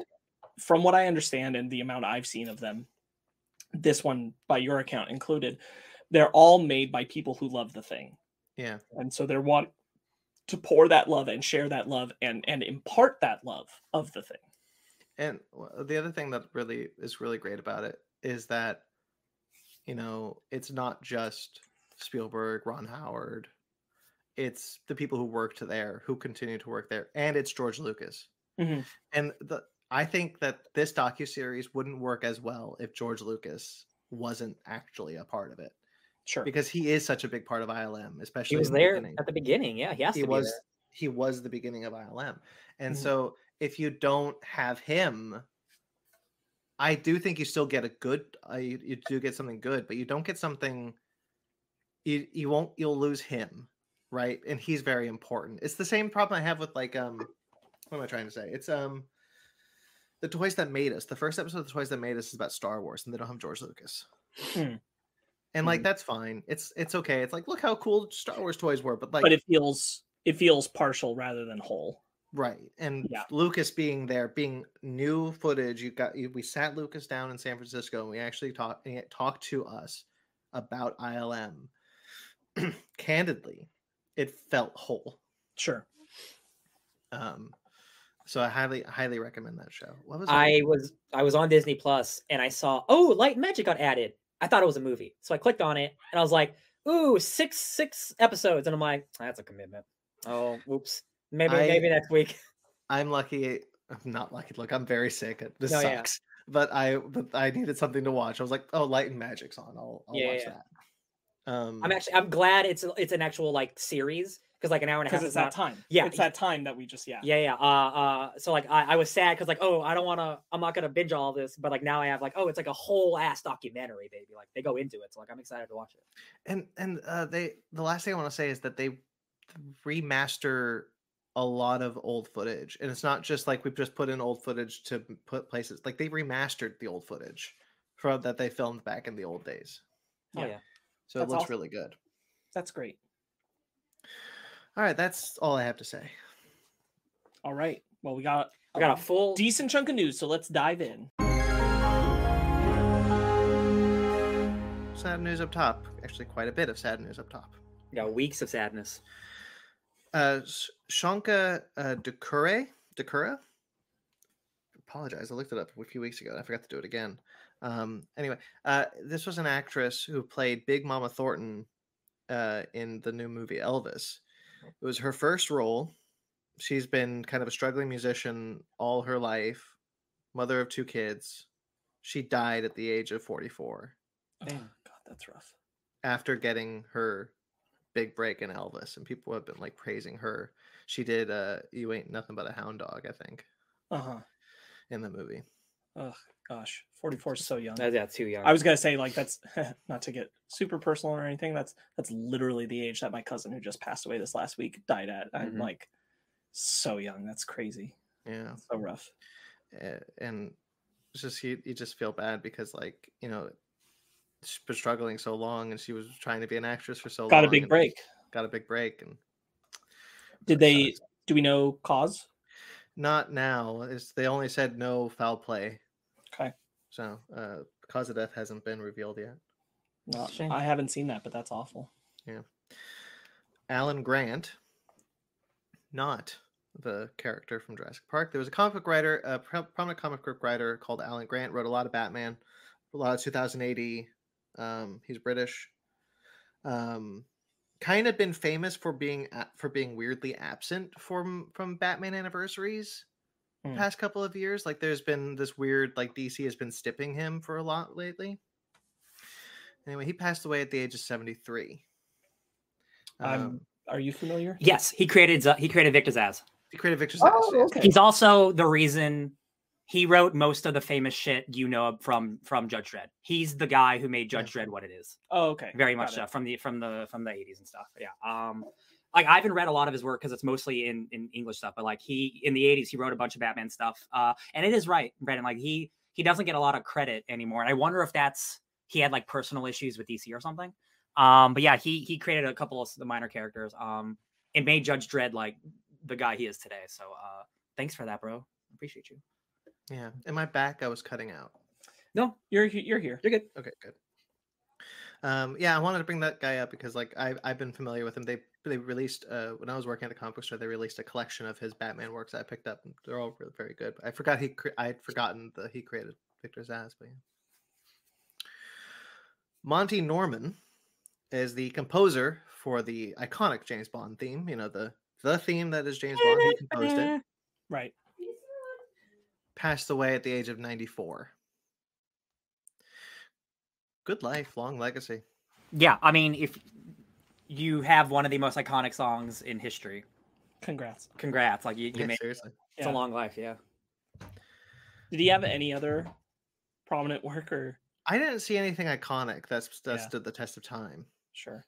but um, uh, he did work on a lot of films. How do you beat James Bond though? Really? No, yeah, I get Yeah, yeah. I, I get it. Yeah. Uh, all right. Tony Dow, uh, who was uh, that old show. Oh, sorry, you cut out. Do that one more time. Tony Dow hmm from uh, uh, who was Wally from Leave It to Beaver. Mm, Mm, oh, mhm. okay. hmm He also directed a very prominent Star Trek DS9 episode that I really liked. Oh, okay. um he, he was the he did, it was an episode where um there was an assassin on the ship who was using uh bullets that could transport to their target That's awesome. yeah it was really cool um he died at 77 um he was a prominent television director for after he did leave it to beaver Gotcha. Right on. paul sorvino Mm. most famously probably from goodfellas Mhm. But also a star trek alum he played worf's brother worf's human brother on star trek the next generation Paul Sorvino. I don't remember him being on Yeah. Next Gen. Yeah, he's a he's a he's um Worf because Worf was adopted by two humans. This, this was his human brother. I don't remember that. Paul okay. Paul Sor- Paul Sorvino has a pretty pretty cool career. Um, yeah, I know like one of my favorite appearances of his besides Goodfellas is Time Bandits. I was. Oh. No, are you are you thinking of the next guy? This, Am I? No, you're thinking that's the guy from Twin Peaks. You're Oh, Bandits. okay. Yeah, Paul Sorvino's a Goodfellas. Is a, is a mobster guy. Oh my god, he definitely was in Star Trek. That's so Yeah. funny. uh, Wow. he passed away at the age of eighty three. Uh, there's a great video going around of his daughter Mira Sorvino, who uh, got absolutely um, what's the right word? It's like uh, got like blacklisted because of Harvey Weinstein, uh, and her career dropped uh, fr- through the 90s and 2000s because of terrible Me Too shit. Uh, but there's a great video when she won an Oscar of her thanking her dad on stage, and Paul is in the audience just sobbing, dude. Just like Wow. like the second he says like I don't want to thank my dad who is so supportive, he just breaks down into tears because his daughter just won an Oscar, and I'm like, oh my god, that's that's such a great moment. Uh, Mag is asking, wasn't he in Rocketeer? I haven't seen the Rocketeer, so I don't know. I don't remember. It's been it's been too long since I've seen Rocketeer. Uh, Ooh, David Warner. this, this is one- the guy I definitely know. This one hurt me a bit. I'm gonna rattle off some of the ones that I I wanna I wanna just kind of remind people like Ra's al Ghul from Batman the animated series, Chancellor Gorkon in Star Trek Six, um, Gul Madred in Star in Star Trek: The Next Generation. Um, he was the Cardassian. Uh, if you've ever seen the famous quip, uh, clip, there are four lights. That's his episode. He was torturing Picard. Dillinger, the bad guy from Tron. Mhm. He was also in Time Bandits. He's the reporter of The Omen, Twin Peaks, Titanic, Doctor Who, Mary Poppins Returns, He's in Scream too. Scream 2. Passed away at the age of 80. Yeah, he's uh, uh Twin Peaks, my fa- favorite television show. He is a small but very important part. He plays a really bad boy. Uh, I always remember him, Thomas Eckhardt, piece of shit. Yeah, I, I love him. He's actually he does he has three roles in Star Trek. He's in Star Trek Five and Star Trek Six as two different characters, and I always thought that was funny. That's so silly. um, because in Star Trek Five he's a human, and in Star Trek Six he's a Klingon. Uh, Time Bandits, incredible movie, currently being remade into a television show by Taika Waititi himself. Yeah, that's right. He was also in Time After Time, where he plays uh, uh, Jack the Ripper. Oh, that's nice. Okay. Um, yeah, that's the Jack the Ripper H.G. Wells movie. Where Yeah. um, do remember we did a long time ago. We did an episode on Star Trek: The Undiscovered Country. Um, well, I don't know if you remember, but he's the he's the like the head of the Klingon people who get shot on the ship.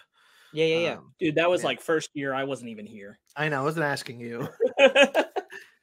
um but yeah i love like every time he was on screen i, I really liked him i really loved hi all of his roles he's always such a fun presence Mhm.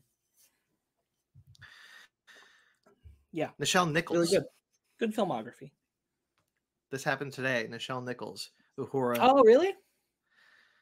yeah passed away at the age of 89 Talk about a legacy. yeah i'll say uh i'm i'm pretty heartbroken by this one i'll be honest like I, I she's been frail for so long she's been kind of sickly for so long but uh she's a wonderful actress has a huge legacy you know she changed the world. Yeah. single-handedly almost. First interracial kiss on TV. yeah. This- uh, uh, one of the first prominent black characters on tv just uh her, her legacy is, is uh, uh continued by two actresses who are both wonderful in the role. I think zoe saldana and celia gooding are great Mhm. um but yeah it's it, it uh kind of broke my heart when i saw this happen today Oh my God! Pull up Mac's comment. I didn't know that. That's awesome. just watched a documentary of her enlisting people in nasa for other races yeah That's, that's right on. I remember we met her at Comic Con at five years ago at this point, and she Yeah. back then was even kind of like sickly. Uh, but she was Yeah, sh- nice to every single person that she talked to. And that, that's yeah. she had a conservatorship back then, which was, kind of controlling her. And, uh, there was a big like deal to get her out of it.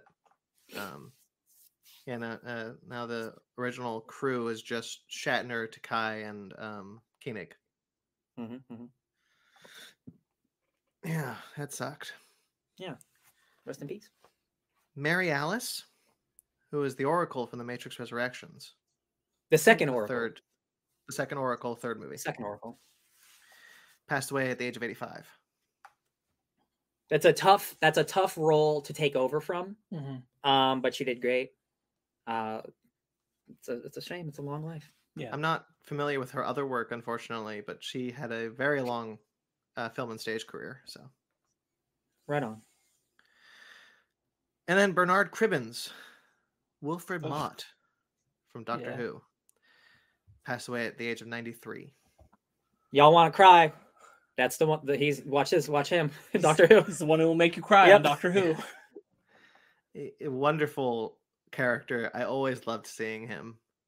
An actor, an actor who became a meme, probably never knew what it was. Yeah, oh yeah, the, the the crying, the crying meme. Yeah. yeah. Um, he he is back for the 60th. Uh, there's footage of him. They haven't confirmed it officially, but Oh, we saw really? him. We That's we saw David Tennant pushing him around in a wheelchair. That's right. That's right. Um, Aw. It's gonna make me want to watch that more. It's gonna be yeah dedicated to him for sure. Yeah, yeah. A 100%. Um, there's a lot of connections, I think, to not to get into like rumors, but there's rumors that the new companion, um, Ncuti Gatwa's c- companion, is Donna's daughter. Fascinating. Mm. Um, Doctor which is which is why she's named Rose. Hmm.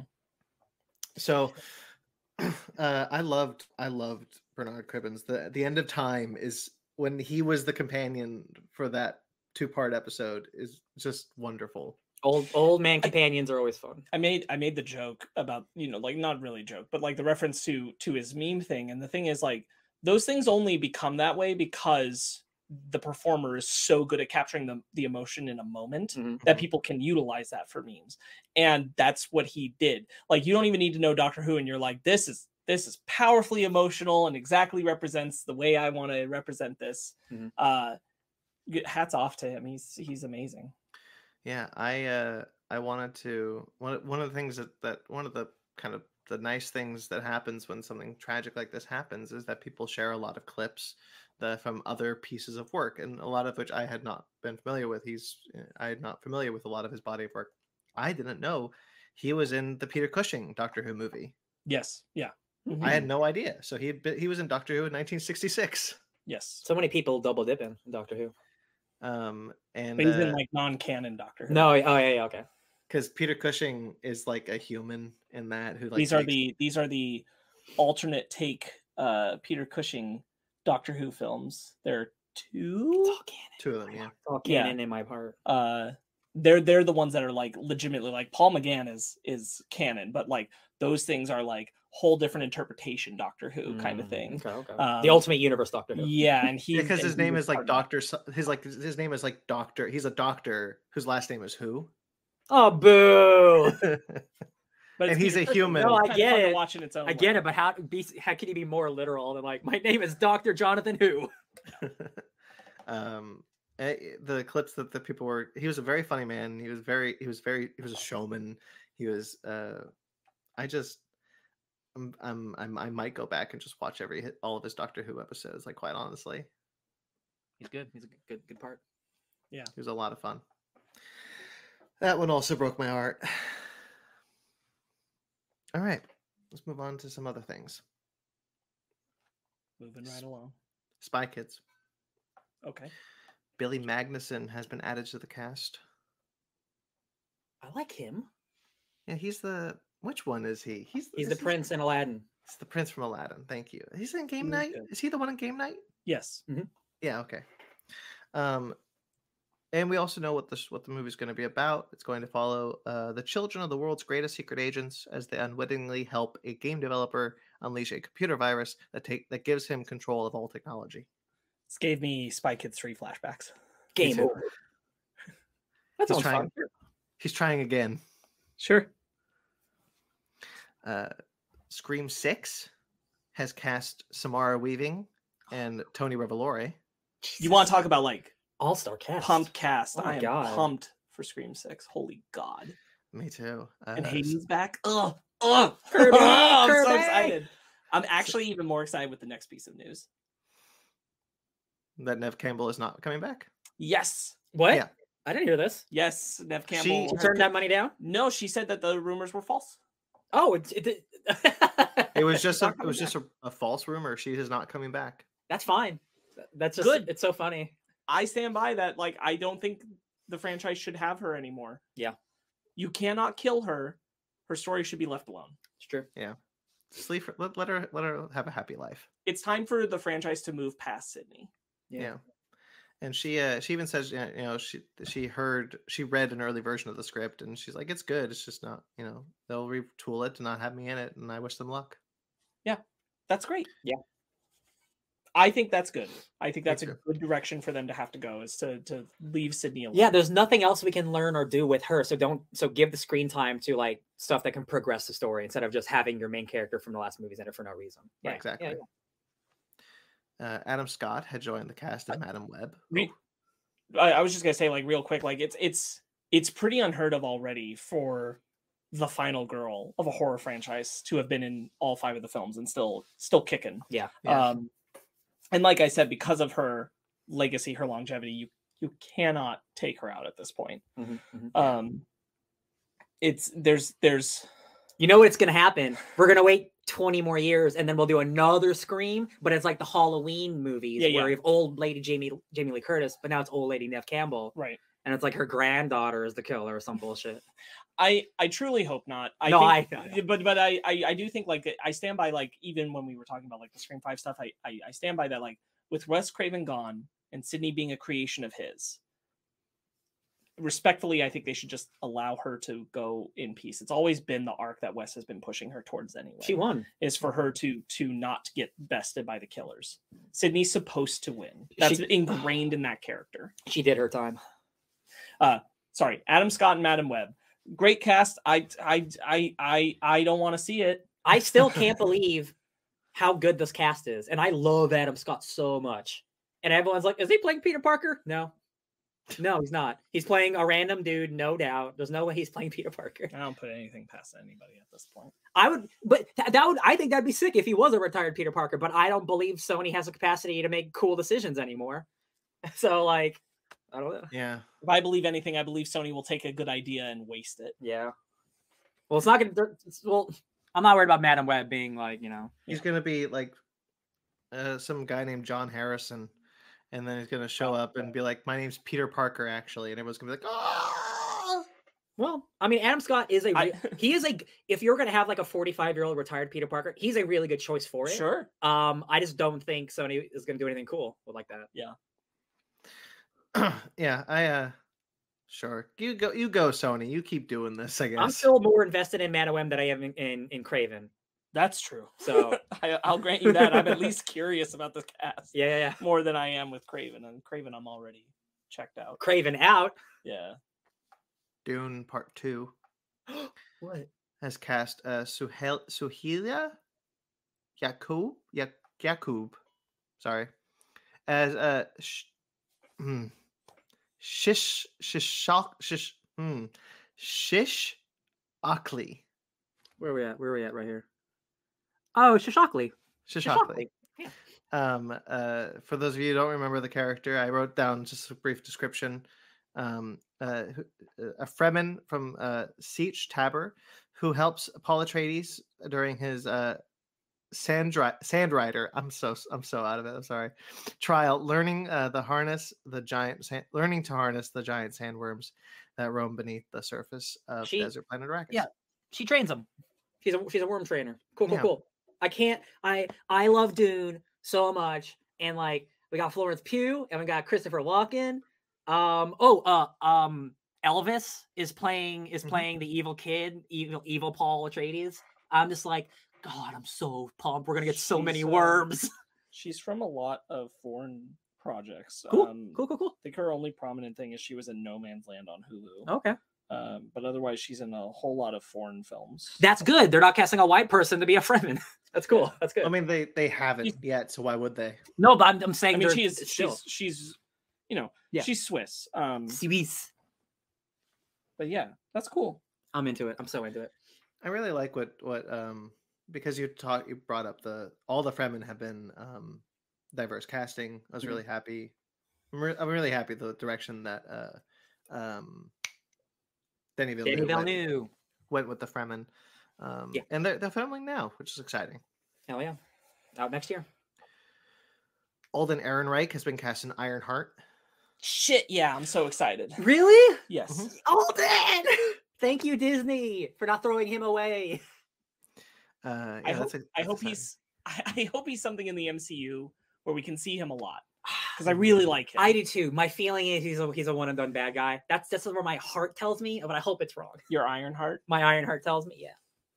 I, it's true. It's it's very possible, but I I'm hoping that it's something where we can we can keep him around for a bit because he deserves I agree. an. MCU win. Because he's not Han Solo. God. Kasdan, because he's doing the the light the promotion for Light Magic, it's like I would do another Han Solo movie. I would do a show. I'll do a movie. Yeah. That's funny. He's like, I've seen those shows. Solo Um, shouldn't have a show. I'll be honest. Like so, Solo shouldn't have a show. I, I would watch it, but I would I would do another movie. Lando should have a show. Yeah, yeah. Yeah, I would. uh I I just hope that if we see Han Solo again, because you know they're talking about it, it's not Harrison Ford. He's got no. I I think he's actually done done. He feel it feels done done. I'm pretty sure Uh, he's going out with Indy Five. I I am too. Uh, we've got the first casting for Star Wars: The Acolyte. Mm-hmm. Uh, um, Amandla Stenberg, Woo! Yes. who I'm not familiar with. Um, I know she's black, and that's great. I'm glad that we're getting more diversity in Star Wars. I'm just thrilled. oh, she's from The Hate You Give.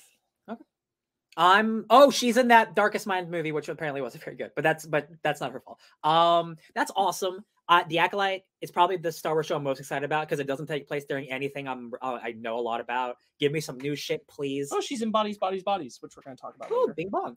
Uh, yeah, I'm I'm ready for some High Republic shit. Uh, Oh, David I know. I now know. Is she who she Rue? You no, no. I now know who she is just looking at her from the Bodies, Bodies, Bodies trailer. So Oh, I think I think she's gonna be cool. I'm excited for her. I want to say But- that's Rue from from from the Hunger, Games. but I could be wrong.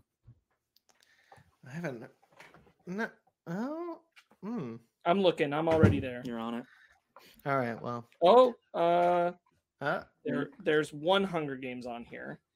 Spoiler: she she dies in that She's not- franchise. she's not Rue. okay, she's not Rue, but she Rue the is appearing as like the lead star in something new, and I just don't remember what it was. I don't. Yeah, I do remember this. I don't remember what you're talking about though. Oh, well. Um. Well, uh, David Krumholtz is going to return as Bernard in the upcoming Disney Plus sequel series to the Santa Clause. Now, we- now we know it's titled The Santa Clauses.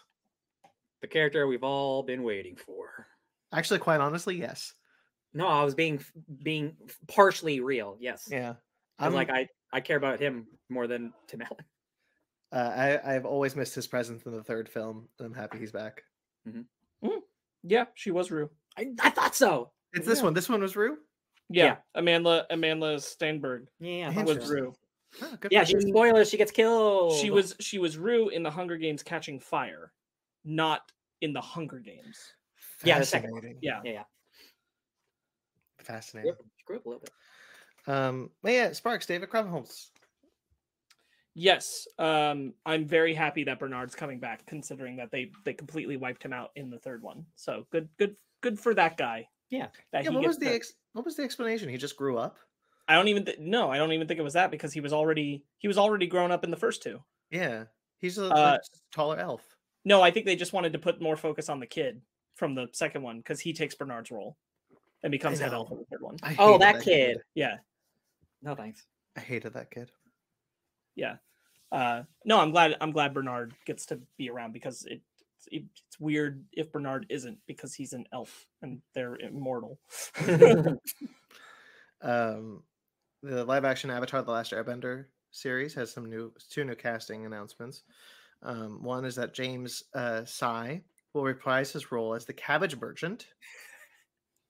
this is kind of stupid, but cool. I listen, like I have no faith in that show, but like that's great because one of my favorite, one of the best things from Avatar is always that dude going my cabbages, Yeah, and it being the guy is it's a little cute. I It's think it's cute. yeah. I'm not gonna save a show or anything, but No. it's cute. No.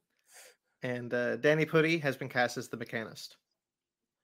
Do you think, just real quick, do you think they're gonna make the cabbage guy like a character for a whole episode? No.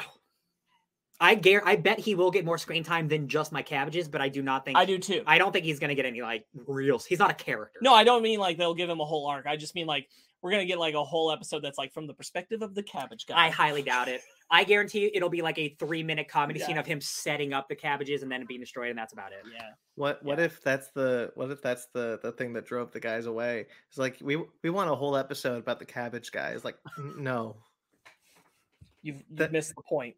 It's that or we walk. It's a cabbage bender. Um, all right. Krysten Ritter has joined the Orphan Black sequel series as the lead. Okay, so I talked to Ryan about this earlier. Um, I'm now extraordinarily convinced Krysten Ritter is in She-Hulk. yeah. I don't think that she coincidentally ends up the lead of the previously Tatiana Maslany led series Yep. without there being a connection between the two. Yep. Uh, You think- especially with Tatiana Maslany still being connected to the team and producing. As far as I'm aware, she's producing the sequel series. Mhm. Um, I don't think that that's coincidence. I think she met Krysten Ritter and got along, got her over there for the job Yeah, probably. because that's still an important show to to Maslany. So like, I'm now very convinced she's in She-Hulk. Hell yeah. Yeah, I uh uh very likely. That's cool. I didn't even think and about that's great. that. Uh, Krysten Ritter is a great actor to follow up, uh, doing Orphan Black stuff. I think that's awesome. She's She she's a fantastic choice for a lead. For that she's show. a really good character actor, and if you've only seen her in like Jessica Jones, like she has a lot of range. Yeah. because she was in Breaking Bad. She was also the apartment, the the bee don't in trust the apartment. bee in apartment twenty. Yeah, and she's done like incredibly ditzy characters, incredibly hard characters. The characters. only like Jessica Jones. thing the only three things I've seen her in were Gilmore Girls, hmm where she was in the last season, uh, where she plays kind of like this ditzy kind Yep. of college uh, Mhm. girl. Um, Breaking Bad, which she's excellent in Breaking Bad, and Jessica Jones. You never saw any Don't Trust the Bee? No, I never did. Oh, it's Good it's a good show. Yeah. There's a movie that she's out of my league. She plays the bitchy friend, and she's out of my league. A Jay Baruchel movie that I really liked when I was younger. Um, yeah, she is such a good character character actor. Like, I'm glad, man. Jessica Jones coming back too, baby. I I'm love super it. stoked. I I really love Orphan Black. So I'm, this has I, I've been trepidatious about the sequel series, even with like them saying like you know we're bringing a lot of the the team and a lot of the heart back to it, um, but it's not going to be following Maslany's characters. Uh, Krysten Ritter being at the head gives me a lot of faith right off the bat. It's a good replacement. Yeah, Um, Kurt and Wyatt Russell have been cast in the Godzilla Apple TV Plus TV series. So cool. That is that is awesome. I'm so excited. Those are both excellent. Wyatt Russell is like just becoming such such a talent. Have they been Um, on screen together yet? I don't think so. I don't think so either. I don't think so. I think this is going to be a lot of fun. A Yeah. dad son project for them. I think this is going to be a lot of fun. hmm I'm really excited. This this like I've been excited for the show anyway because like what, what what can we do on Apple TV Plus with Godzilla? I'm so I'm stoked. After the first movie, which is my favorite, still like super excited. And then Kurt Russell is great. Wyatt Russell is great. Put them together. I'm like, all right, I'm sold. Give it to me. Just put it in my eyeballs. Ooh, Family drama amongst monsters. And like Thank they you. haven't said it, but there's no way they're not playing father and son. Oh yeah. They have to be. Yeah. I'm so excited. I'm so excited for that dynamic to watch them do that because they're both incredible talents in their own rights. Is this Um, Kurt Russell's first TV role? I'll Google it. I want to say no, but I also can't think of what it would be. Yeah, no, I can't think of anything. Um, but I want to say no. Uh, Ryan's on it.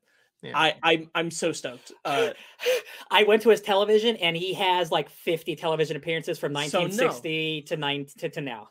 so no. Wow. He did. So here's the thing. He was in tech TV for like 15 years before he became a movie actor. He's Right. done literally like 50 television shows from the 60s and 70s. It's crazy. It's crazy. Has he appeared on anything any prominent shows recently? What if that we would? Okay, yeah, I mean, but not that. No.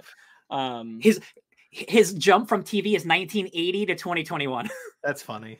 That's funny. He became a movie star in the 80s. Yeah, yeah. yeah. Yeah. Wow. Yeah, it's, it's true. That's wild. So no, he's I would not call him a TV actor for the last 40 years. yeah. That's wild. He's so old. Wow, Kurt. But this is awesome. This is this is really cool that they're going to play together. I'm really excited. And that it. us that also means I bet he saw the value in this. Like, hey, like I know this isn't a movie, but like if it's high scale and high budget enough, where like he will do it uh, as a TV show. So like, Or he was pitched it as we could you could do this with your son. true. yeah. Either way, like there's something of value for them in it, and both of them make very good choices with the roles they pick. Yeah. Yeah. So it is yeah, of late. Uh, so I'm I have far more faith immediately that they're both in it. Ego and John Walker. Look at that. I mean, like Kurt Russell made a meal out of Santa Claus. I can't wait to see this. Yum yum yum. Kurt Uh, Russell made made Mr. Nobody into somebody in the Fast and Furious franchise. Yeah, like anyone in anyone else's hands, that could have been. Oh yeah, garbage. I'll never forget like the scene where I don't remember which one it is, and one of the later ones. Like he goes into a warehouse, is like, "Well, that's funny. Something's wrong here," and then he dies. whatever. my favorite, my favorite, one- my favorite one is an eight. That's when, when they all get knocked out by Vin. Yeah, yeah. Yeah, It, it is when he's just like, you know, that's funny. That's here. Yes, that's, yeah, that's, yes, that's what I'm that's thinking what of. it is. Yeah, that's that's really funny because that's right here. yeah, That's my favorite. That I, I think about that a lot. he's so good. Yeah, he's so good in that. Like he can do anything. So I'm I'm excited, and I think Wyatt Russell also is capable of all that about anything. So and and still like uh, uh being the showrunner uh, Matt Shakman who did WandaVision who's done It's Always Sunny in Philadelphia Mhm. excellent TV guy so like I am over I'm so excited for the show Me too. Uh, Mag reminds us that he once played Elvis. that was yeah in like 1979 yeah, that was a TV movie and a long time ago. Yeah. our Uh, entire our entire lives have happened since he was on TV Yeah. Besides the ego appearance. Of Yeah, What yeah, yeah, yeah. Uh huh. Uh, yeah, man. I'm.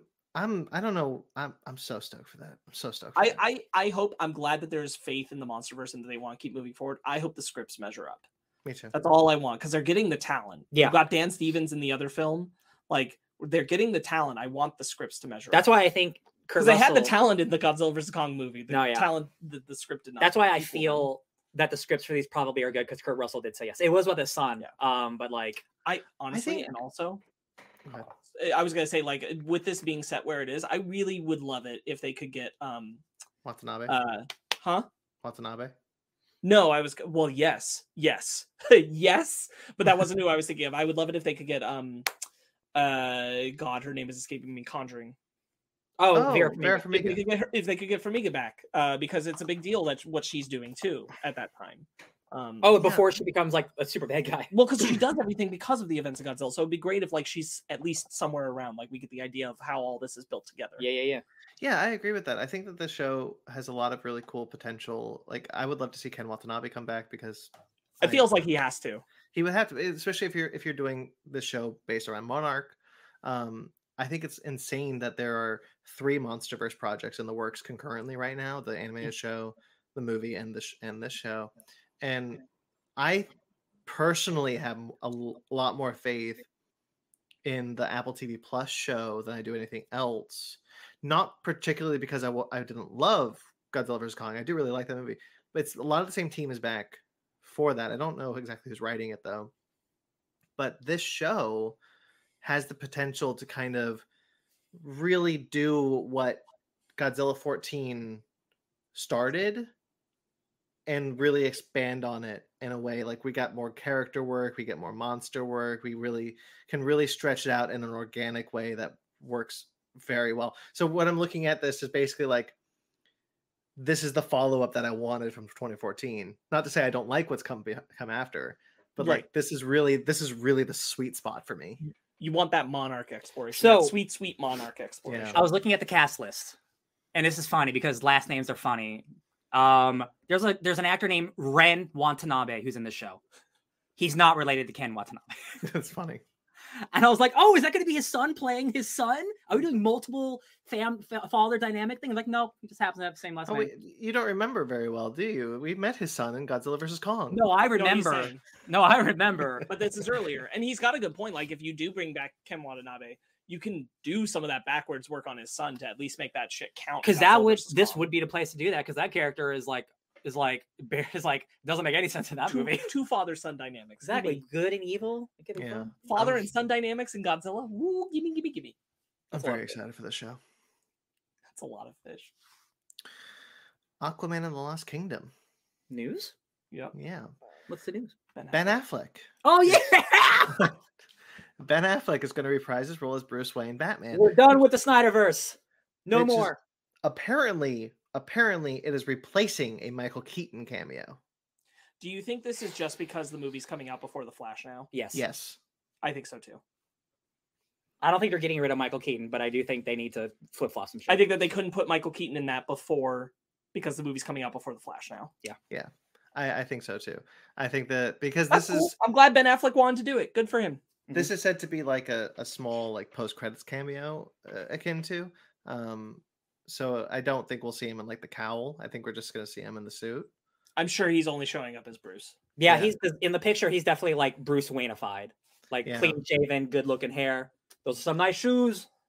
and uh i'm look I, I i think it's i think it's wild that what warner brothers is- that warner brothers has to bend over backwards to for the flash right now but hey if we get more ben affleck as bruce wayne and he wants to do it sure i like him they're in such a weird spot because like as they're wanting to build out their universe they don't have the kind of benefit of like people being entrenched in the mcu timeline and giving a shit and like they'll be like oh yeah this took place before and xyz and they'll they'll think of things that way Mhm, and like they don't have that benefit. So it does matter what comes out before what and since they had to rejigger their schedule with flash i i'm sure makes sense. I'm happy that he was happy to do it.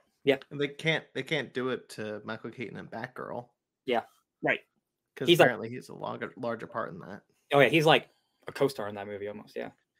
I'm a little bummed that we are. I'm a little bummed that we're losing Ben Affleck as Batman. Not necessarily, not necessarily. Like I think he's right to want to step away from it, but like as in the sense of like, I think it's a mistake to make Michael Keaton your main Batman. In your in your main continuity. I'll put it this way. Um, I think it's smart in the sense of like, Ben Affleck didn't want to do it. Like that's what it's in response to. Ben Affleck just didn't want to do it anymore. And he wanted to step away, and I think that's good.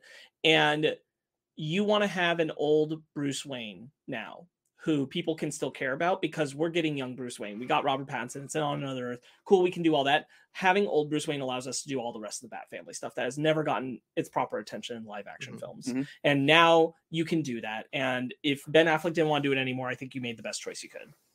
And if that's where we're heading, I'm, I'm all for it. If we're getting like Nightwing stuff, if we're getting Barbara Gordon stuff, and that's going to be our film universe for the connected universe, Mhm. and have Robert Pattinson's young Batman on the side, that's all you need, baby. Um, That's a fair point. That's a fair Yeah, I point. I, agree. didn't think And- about it that way. and and Affleck Affleck didn't want to do it, and if that's the case, then he should he shouldn't have to. Um, No, so here's I the wasn't- thing. I wasn't No. saying that. I wasn't saying that Affleck should have done it. I just, I, I, you brought up a good point about the Bat family thing uh, that I didn't consider. I think that's exactly why we're getting older Bruce Wayne because that's what Ben Affleck was too. We're Yeah. we're getting older older Bruce Wayne either way, Yeah, yeah. and I think it's because they want a Bat family focus in the live action films. They want to really go for that, and I I think if that's the role, especially with them knowing we've got the successful Bruce Wayne young Batman on the side. Then I say go for it. Go for it because it's time for those characters to shine in the films. Yes. So uh I'm a big Batfleck guy. I love it. Um his time several years ago when he was going to make when he BVS and he was going to make his own Batman movie, right direct it, he was at one of the lowest points in his life. So doing all that stuff all, all at once was not a good thing. Uh he likes being Batman. He doesn't like being Batman when he's killing himself and having to work for Warner Brothers as a writer director and stuff. So like Mhm. him just cameoing as Batman, he, he he's gonna doing it multiple times. So clearly he wants to do it.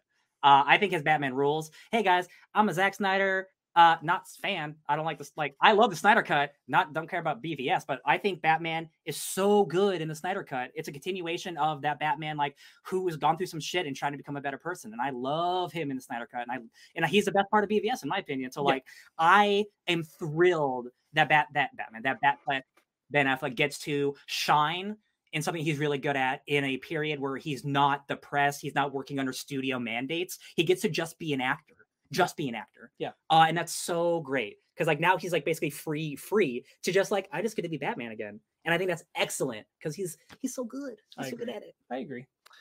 I think the uh, the the thing we can all come away with is that uh, it's nice that he finally married Jennifer Lopez. Good for him. Hell yeah. Very happy for him, quite honestly. I think that's Hey, man. great. Twenty years later, get back with the love of your life. I think that's hella cute. I love Enjoy it. enjoy your Paris honeymoon. Dude, do you see the, the the video of him asleep on the yacht? Yeah. God, what a life he's living. I'm Batman again. I married the love of my life. I'm just chilling. Love it. I'm so happy for him. I'm happy for Uh, both of them. yeah. that they got back. That's awesome. Yeah. good for them. Uh, there is a Namor the Submariner comic coming called Conquered Shores by Christopher Cantwell. We talked a little bit about this on our Comic Con episode. Uh, I was there's gonna a little say, bit think- more. yeah. Yeah, yeah. This was I this was kind of left over Hmm. of the initial announcement. Uh, Basically, Christopher Cantwell and Pasqual uh, Pasqual Ferry are developing a, a Submariner comic, um, which takes place hundred years in the future um, on a mostly flooded Earth that Namor now now runs because the the all the heroes have left Earth to go fight the Kree, is what they said at Comic Con. hmm Uh, yeah, I'm very excited. Christopher Cantwell can't can't do wrong uh, in terms of comic books at least. Can do well. Can. Can do very well. Yeah. Um. And uh, Namor is a guy who's about to get a real hard push for for some reason, I guess. Um. And it's cool that like the first big book, it's like an Elseworld book. Like they're allowing like, hey, here's a character showing up in a movie. We're not going to give you an in continuity book. I think that's just really cool and Was fun. it was it Cantwell who recently did the little video thing where he mocked Alan Moore's masterclass thing? Oh, I don't remember. I don't know. I don't know if I saw that. Oh was- yeah. I followed him on Twitter. was that wasn't that Zdarsky? was that Zdarsky? I, I was like, it's it's him or Zdarsky. I think it, That I think sounds right. Like a think it was Zdarsky Zdarsky. it was pretty good. Uh, Yeah, I Zdarsky. Yeah. uh, Cantwell. Uh, I said it like when we talked about it last time, but like he is he is one of the best people right now who can write big ego macho men. Mhm. uh, uh, who think they're like very highly of themselves. yes. Uh, Doctor Doom, Reed Richards, Tony Stark, Namor is very much another character just like that. So uh, I'm Kang. pumped. Kang, you're right. Yes, hundred percent. Uh, soon, uh, uh, Norman Osborn. Oh yeah! Oh, he's so good. I love you.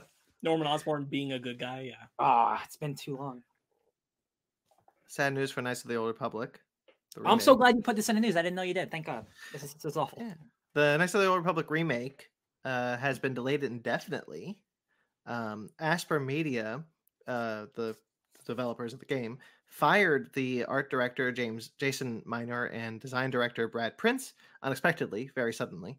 Um, then and according to Bloomberg, it's because the demo that they created to show Lucasfilm, be like this is our progress, here's the demo, was not well received at all. Yeah. So this is this is there have been a lot of uh big HD remake remasters in the last in the last decade or so, right? Um Aspyr uh now that we're here, Aspyr was not the right company to make this because they have never made their own game before. They have only they've only ported Knights of the Old Republic to Switch and to like PS4 and PS5. They've never made their own game. Um, they've been working on this game for three years, and like I said, Brandon, like they showed they showed Sony because this is a Sony pro- this is a Sony like uh, marketed thing, uh, like PS5. Showed exclusive. Uh, Lucasfilm. Showed Lucasfilm. Lucasfilm, yeah, yeah. Um, they showed Lucasfilm, and the guy said, "This is not this is not up to standards." Uh, the, the quote that really got me was, "The game's supposed to come out end of this year. It's now more likely looking at 2025." hmm That is a double production length. They've already been working on it for three years. That'd be six more years. Um, this game is probably not coming out. Um, Well, they are so so. Aspyr Media has said that they are looking for new directors to replace the two that were fired. Yeah. Um, but yeah, it does not look likely. So uh, Saber Interactive, which is another co- game company, which isn't I, this is not me disrespecting anybody who works on video games, but like Saber also is another company that isn't a high pedigree developer. They're going to be coming on to help help it. Um, now, the last time something like this happened was Final Fantasy VII Remake. The original developers of FF7 Remake was uh, was Bandai Namco. And after three years, they saw a demo and they're like, "This is shit. We have to bring it in house, bring it into Square Enix." And then it took another three years to get that game made. Mhm. And now it's one of the greatest games ever made. Right. So there there is a possibility that this game can get salvaged. It's not with the two studios who are working on it right now. It simply isn't. Mhm. It's They want a God of War 2018 level quality game from people who have never made a game like this before. or Resident Evil 2. Yeah, 100%. Like it's it's giving it's just it's not fair to the studio to Aspyr because they were asked to do something They're not capable. that they're just not capable of. Uh, and maybe this was their chance to try to do something like this, but I don't think you do this with not just Star Wars, but one of the most uh, important and like and beloved RPGs of all time. Um, it's just it's a super big bummer. I think It's super big bummer. I think in general, a Knights of the Old Republic rebuild re- remake Mhm. is an inevitability. yeah, Um, but I do think that they're at such a point where they understand like it has to be more than the port because the Mhm. port is there. Yeah. And to get to that level, you're going you're going to need to get a different game studio. And like this is something Lucasfilm, Disney in general has struggled with getting the right people on their games. Yeah. Um, especially with the Star Wars properties. I mean Uh, Marvel's 'cause they were- Avengers is the same trapped- situation. because they were trapped in that EA license with Star Wars for a while. Yeah. And um they're they're I think they know that this is a winner if they put it in the right place. And I think it's gonna take some time to find that. Frankly. yeah um i hope i hope again no no offense to to Aspyr or to saber but they are they are port studios they are smaller studios and like y- y- if you want to if you want to make a billion dollar game you got to put the resources behind it like You want the Resident Evil 2 team. you you, you Or want someone like it. honestly like e- it's even bigger than that because kotor is a Yeah.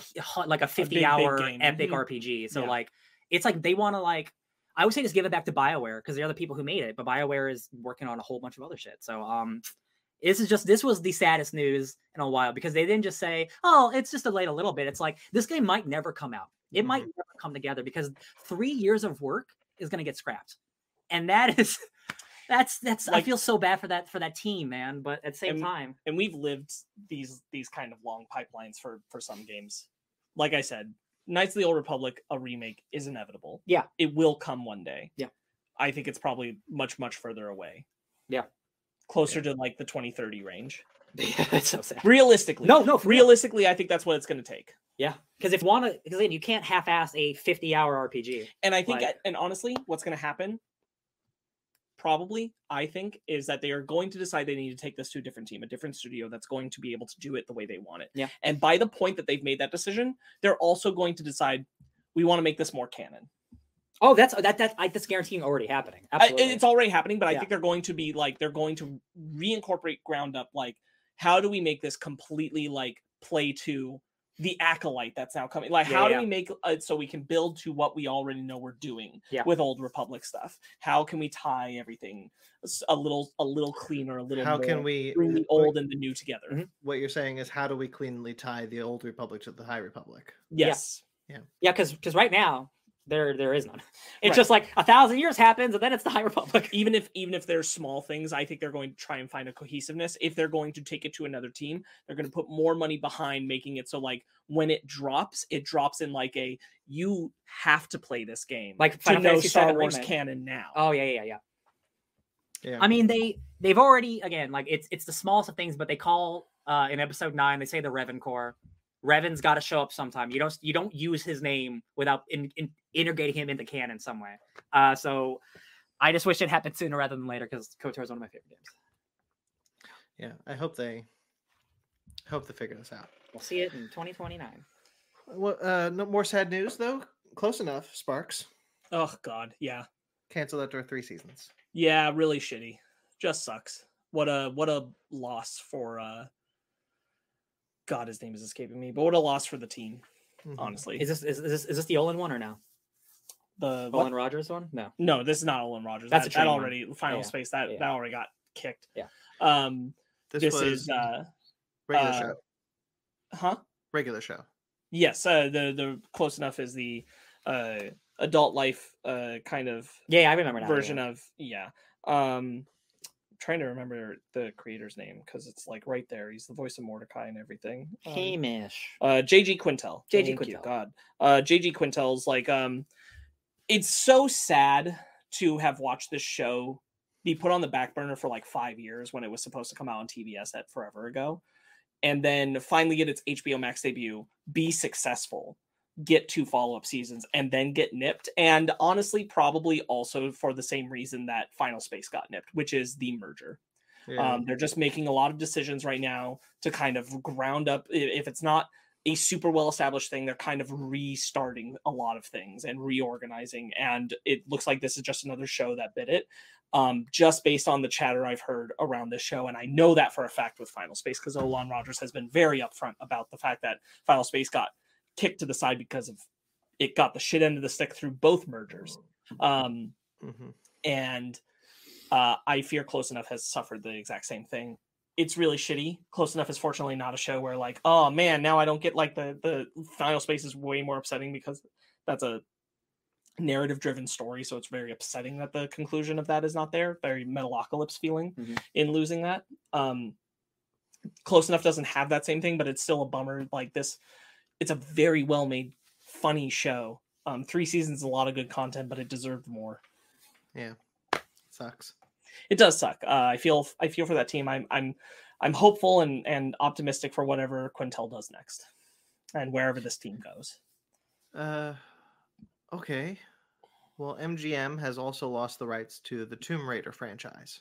Yeah, it sucked too. Just This one's a bummer. slipped through their fingers, I guess. Um, a bidding war has begun to claim them, but because of this, the sequel, Tomb Raider 2, with Misha Green and Alicia Vikander, has been canceled. We're just gonna get another reboot, I guess. Yep. I don't have a lot of I like you had me at like that that first Tomb Raider film was like good enough. Yeah. and you had me at bringing Vikander back and bringing on Misha, Misha Green. I was like, I'm there. I'm with you, baby. And now you've kind of completely lost me again. Yeah. I mean, it's entirely possible that whoever picks up the rights will go forward with the sequel. It's more likely they'll want to reboot. There is still the Netflix series coming uh, that's set within the game continuity, The animated one, right? the animated one. Yeah, yeah. yeah. Um, but yeah, that that's a that's a bummer. Uh, I MGM has say- had the Tomb Raider franchise for a while. The rumor of what a new t- the new Tomb Raider game is is basically Laura tr- Lara training younger Tomb Raiders, and she's old old woman Laura. And I don't know if that's true, but if that's true, that's like my that's the trope I love more than anything. I Uh, would kill for that. I I think it's really a bummer that Misha Green is so good, and this is the second project we've watched gets Lovecraft Country? gets slipped out of their fingers. Yeah, Lovecraft oh Country. yeah, Um, that's a shame. Yeah. that they've really put a lot of work into and just had taken away. I have to, I have to imagine whoever picks this up, it's like y'all seem to be know what you're doing. Instead of rebooting everything, let's just continue what was happening to make it easier. That's what you'd hope for. But you know, Yeah, Yeah. you'd think. but uh, she still got Black Canary. uh, She does as- still have Black now. Canary. Oh yeah. So that's that. I'm I'm looking forward to that. It's just like Misha Green's clearly so talented and and was posting about a lot of work they were putting into not just Lovecraft Country season two, which got nicked, but um, Yeah. this, and sucks that that all just might Yeah. go to nothing. And she loved the game. She played all the Survivor trilogy before she got this. She was. It's she it was sucks really that all the work it sucks that all the work she puts into this just might never come to fruition. yeah. Yeah. All right, some good news then. Uh, Lilo and Stitch, the live action film, uh, Dean Fleischer Camp, uh, who directed Marcel the Shell with sh- shoes on, Ooh. uh, ha- is directing. Haven't seen that movie yet, but it's one of the highest rated movies on Rotten Tomatoes. Yeah, that's So- so it's, it's encouraging. I Yeah. just in the context of like what that movie is, I don't know how much that translates to how meaning how good this will be. Yeah. But it's mm-hmm. certainly like I'm happy to hear a director I'm interested in watching something from rather than like someone I don't want on the property. Yeah. It, it kind of makes me. It kind of feels like I I haven't seen the stuff looking at me. I haven't seen the sorry the dolls. I'm hallucinating a little bit. um, the I haven't seen Marcel the Shell with shoes on, but I uh, uh, I am very curious about how much Paddington 2 vibes I'll get from it. And so I kind of I kind of look at like you know that kind of like wholesomeness uh, Mhm. of Paddington 2 for this. And I kind of feel like okay, well if we're going that direction for Lilo and Stitch, I think it could be something kind of special. Um, Agreed. This could this almost feels like if you got the director for Paddington 2 to do Lilo and Stitch, you know. it's like just again going from vibes of what that movie Marcel is. I think this is a good match. Yes. I think the emotion. Again, this is gonna be like a Disney. Like, how much will they screw with it themselves? But I think this is a really good choice, and like it, it makes me go like, again, like you said, like more than more than any other director, I'd be like, okay, like I'm actually let me see what This your is- vision is, this is the most interested I've been in this in this project. because I think it's like I have a lot of faith in in the Lilo and Stitch possibility as a live action project. I think there's a lot you can do to adapt it that Yeah. makes more sense to me than a lot of the other ones they've chosen. I agree. Yeah. um not only for like just in general the location and diversity shooting you get to have by making it live action is awesome Yeah. um but then just the potential of how you can ex- ha- what you can do with the Lilo and Stitch story it, as your own project I think is is I don't think that the I don't believe that they're going to go to this as just being one to one. Yeah. I think this will be something special in its own way. Um, and I always have, and this has always been on my list of like, I think that this and and the films around the Lilo and Stitch age make more sense for their live action interpretations. yeah, Lilo and Stitch is like it's almost it's like like almost like a Hawaiian ET. Like it's it, it's it's very easy to, to adapt. I think. I I am always on board for Disney to take a more Pete's Dragon direction than a Lion King direction. And that feels like where we're in the ballpark of with something like Lilo and Stitch. Yeah. That Pete's Sweet. Dragon remake is very good. Oh, it's so good, so good. Um, Mortal Kombat 2 is officially greenlight with Sa- Simon McQuoid returning to direct. Yay, Cool. cool. I hope that script is a little better. I sure hope. I don't even remember what the main guy's name is. The actor Tony, Tony. I don't know. Cole. His Tony- name's Cole Troy- something. Troy I mean- Baker. The who? Troy Baker. Troy Baker. Um, Armadillo Man. I hope he's he's maybe not the main character. Yeah. I feel Lu- the Luke same. King should be the main character, guys. What are you doing? I honestly, You got a great cast. any of them could be the main character. Just make someone who's from Mortal Kombat your main character. That's I Importantly, ask. I'm just glad that we haven't gone the Power Rangers route. That little tease, we're gonna get our Johnny Cage. We actually are getting Johnny. Yeah, yeah, yeah. oh, I'm That's so true. never got our Green Ranger, but we'll get our Johnny Cage. I won't say that Mortal Kombat movie is high art or anything, but man, that has some of the coolest kills and some really fun, stupid shit. He's about to get his soul. It's very much. It's honestly very much in the Tomb Raider space for me, yeah. where it's It was like good it was enough. it was good enough. I had a great time.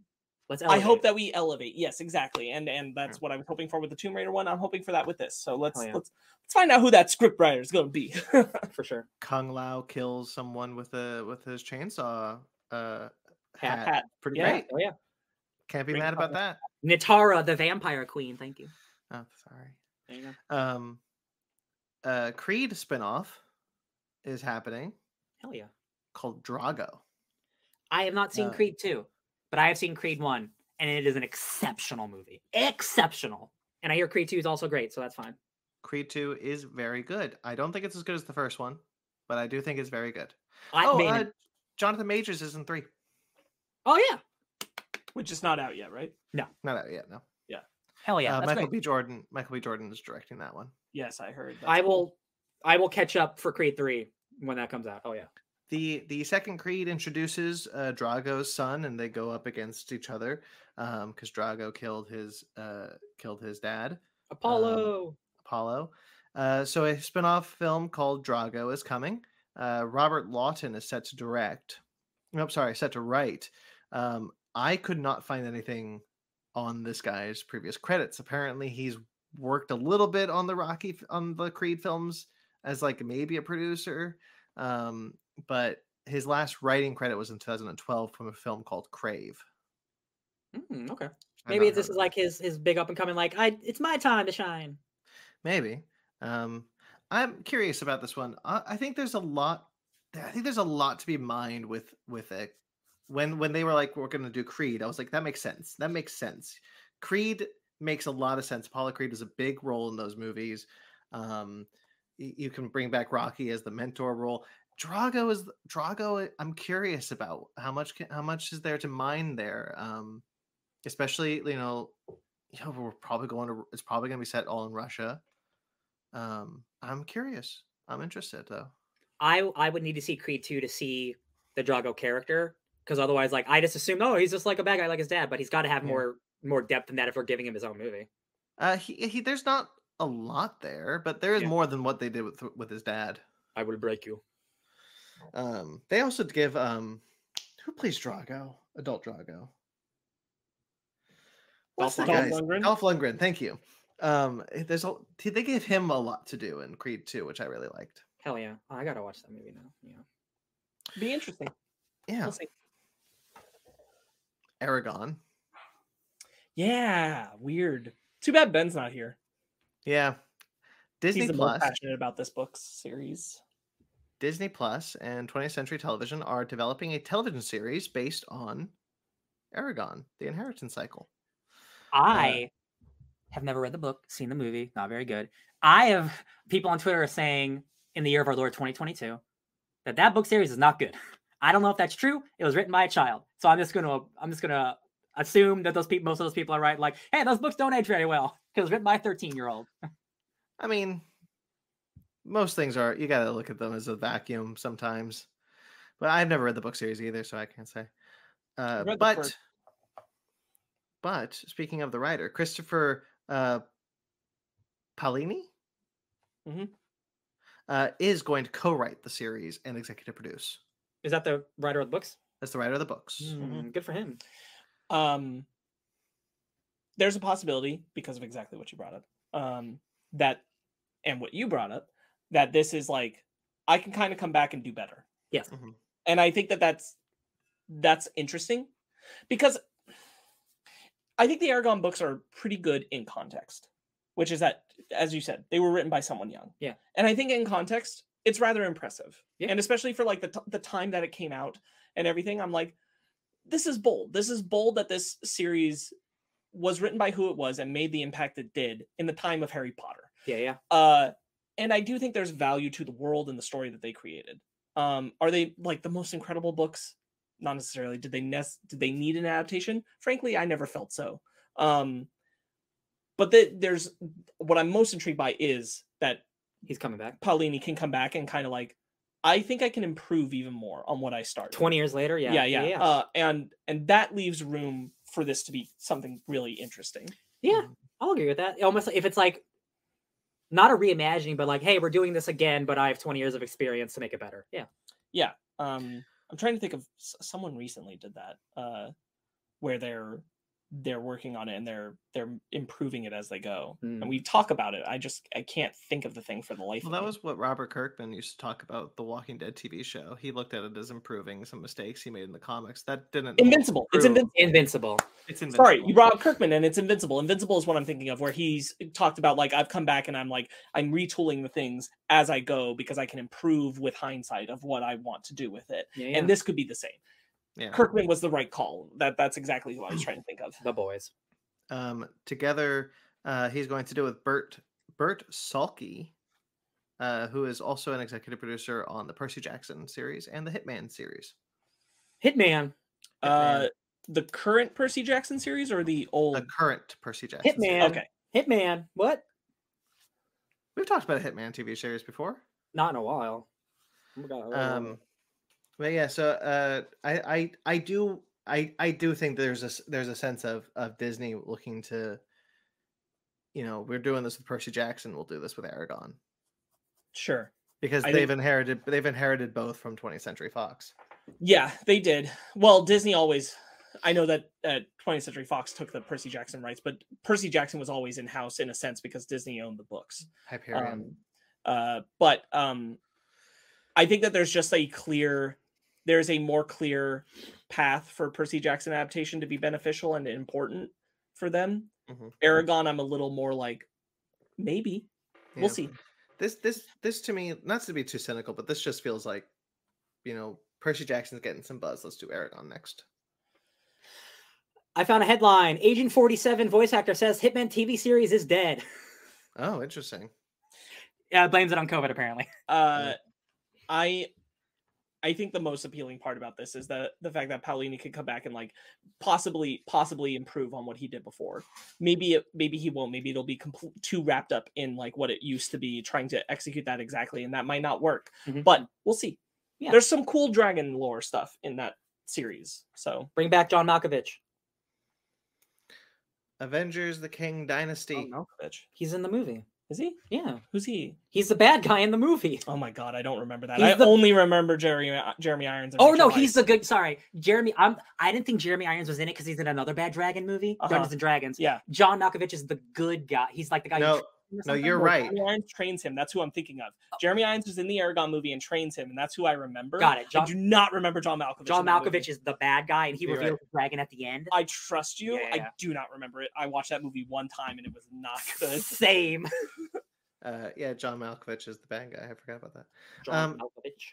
Avengers: The Kang Dynasty. We talked a little bit about it in our Comic Con episode. Go check that out. Uh, we now know who the director of that film will be. Destin Daniel Cretton, the director of Shang Chi and the Legend of the Ten Rings, is going This to direct. is this is cool. I am excited. I'm very glad it's not the Russos. I'm Yeah. really glad that it's a different director for this and Secret Wars. Yes, I agree. Yes, I think they, they said uh, they said they're going to look for a different director for Secret Wars, but they're going to film back to back. I think that's very good, very smart. I really like what Cretton did overall. with Overall, Shang-Chi. yes. Um, you know, there's stuff about the third act I don't like, but I also don't really lay that at his feet. Yeah. Um, so I, but but those same problems could happen here. Uh, but this gives me a lot of faith. What I am kind of bummed about is that this means Cretton's probably not doing anything else in between. He's not doing the sequel for Shang Chi, that's for Right. sure. Yeah, and that's that's that I find a little bit of a bummer. Well, so he is still, as of now, he is still attached to the sequel and the Wonder Man TV series.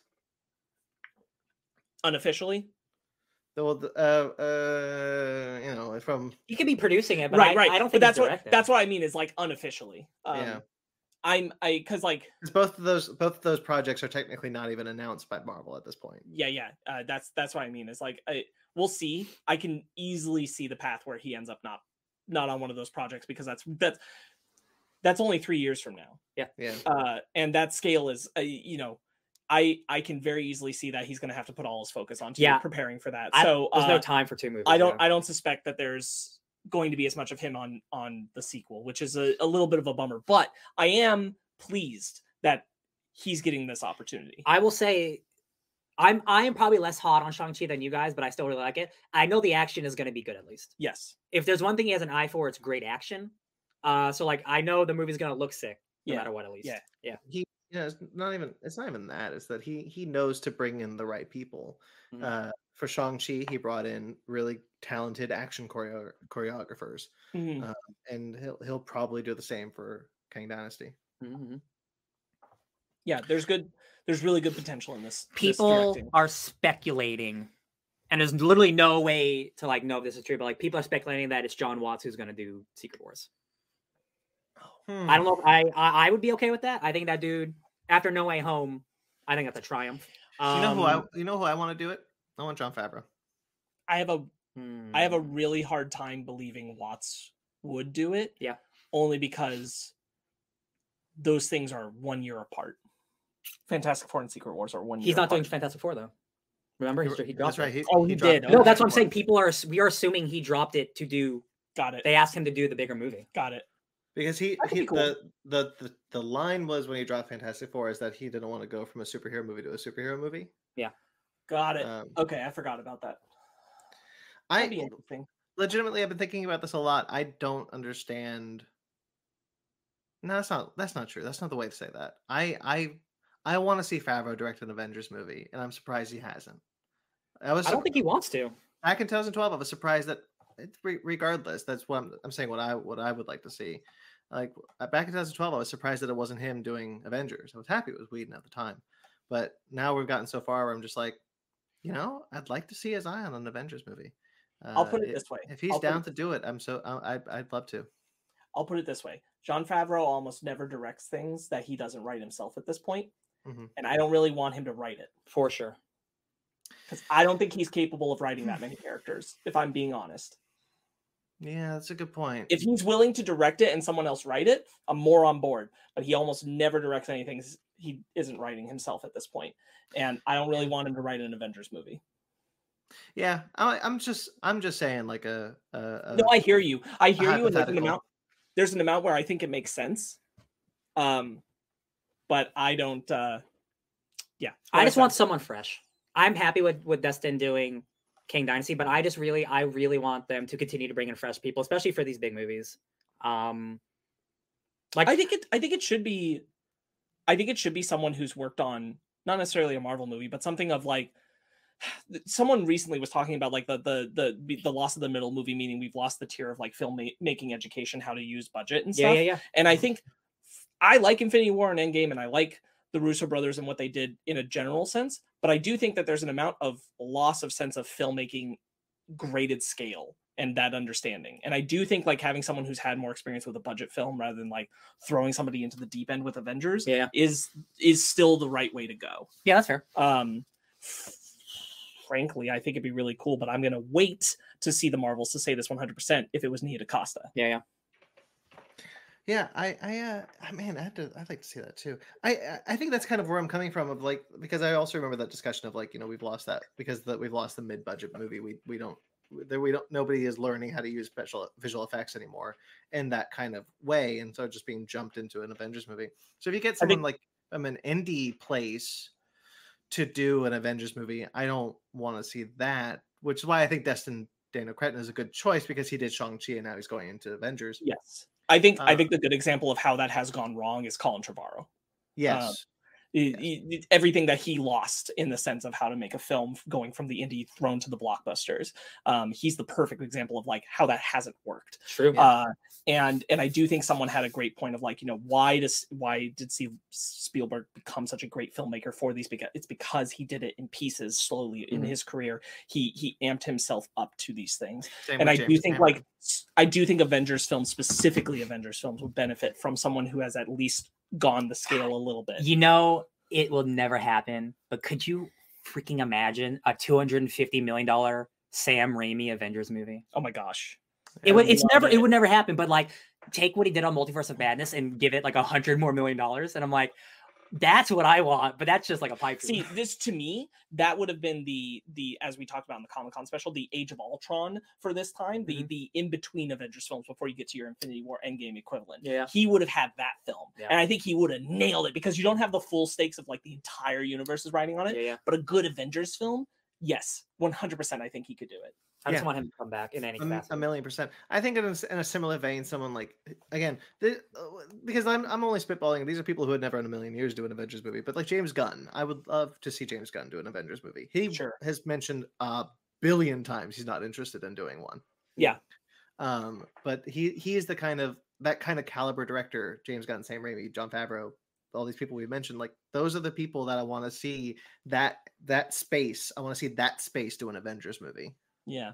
See, every once in a while, like I think of the Harry Potter movies, and then we had like a bunch of good directors. Then we got like Alfonso Cuarón, who was like, no offense to anyone else, a art artsy fartsy director. hmm In the middle of the franchise, you get the one movie that's not like any of the other movies, and I just want that. I want more of that for Marvel. That's why I love Sam Raimi doing Doctor Strange. because that's what That- yeah That's a really good point because you had you had Christopher Columbus. Christopher Columbus did two of them. He's got a really distinctive voice. Those are great movies. You have Alfonso Cuarón. He's got a really distinctive voice. That's a great movie. And then after that, who directed the rest? David Yates, mostly. Who directed four though? Uh, God, I forget his name, but I used to know it because I actually kind of like what he did with four. Right, but that's the thing. That's what I'm talking about. That's where I think that's where I think the problem lies is because those films stop having a distinctive visual style Mike like Newell. the first three did. Thank you. Who is it? Mike what? Mike Newell, Mike Newell. who did four weddings and a funeral, which is a great comedy. Yeah, I I uh, I uh I'd like to see Christopher Columbus tackle a tackle a Marvel movie, not an Avengers movie. I'd like to see him tackle a Marvel movie. I'd be into that. Yeah. Have him do Young Avengers. Oh hell yeah. All right. Yeah. I think I think my overall take is that because those Avengers films are coming so soon, um, I bet that changes. Right? But I mean, like, let's let's just say the No, yeah, yeah, hypothetical of the the three years from now and the production of it. Yeah. This is why I'm saying, like, you know, what we said earlier about Cretton. Same deal with like whoever else steps in. I hope that they have the gap. Like, it's not somebody who I hope it's not somebody who's coming in and doing Fantastic Four and then they're being thrown to Avengers Secret Wars because like you need more time. Yeah, yeah, yeah. Yeah, I don't think Spielberg would want to go from Fantastic Four to Secret Wars. I ca- oh God, nothing. Oh my God, dude, I would lose my mind. Spielberg doing uh, any of them, Fantastic Four is the one. It is, Yeah. yeah. I I see, dude. I see the I see the trailer in my brain, Mm-hmm. and I'm like losing my mind at a fake movie that doesn't Mm-hmm. exist. Uh, Man, Ja- James Cameron is a good example of uh, of a director who, um, you know, cut who, you know cut his teeth on smaller budget visual effects films and then yeah. worked Persona. I. I will tell you who I would flip my shit if he was on Secret Wars for director. And then I want to stop this pontificating because we have a lot to do. Yeah. Um, because he's already in the pocket a little bit. It's James Mangold Oh yeah. because he's got Indy Mm. Five coming around the corner, and he's had that progressional career. Oh yeah. He could take Secret Wars He's and done run wild with it. He's done yeah two superhero movies before this. The two Logans. Yeah, yeah, yeah. yeah, the the two Logans and and Indy Five. So he's in the pocket with Disney, and he's Oh, had that career. That would that would give like the gravitas to like a big Avengers movie too. Ooh, that's a good choice.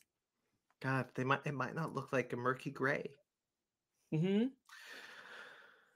All right, trailers. I love talking the MCU with y'all. It's always a good time. Yeah, that was fun. trailers. Sparks talk about Lick- Lock and Key season three. Oh shit, I forgot to watch it. All right, Let's talk I was about- watching the trailers with Ryan, so I, I I just skipped it because I didn't want him to see it. Look, I'm stoked that that show's coming. I like that first trailer. Uh, I like those first two seasons. Y'all should watch it. It's a great show. Awesome. I'm coming back to it soon. soon, soon, A couple weeks ago, the Munsters trailer dropped. Okay, so um, I have a take on this that I'm. It's maybe me being hopeful and optimistic. So I'll I'll lay that out and then I'll let Ryan say what he wants to say, which is that I think this is a bad trailer on purpose.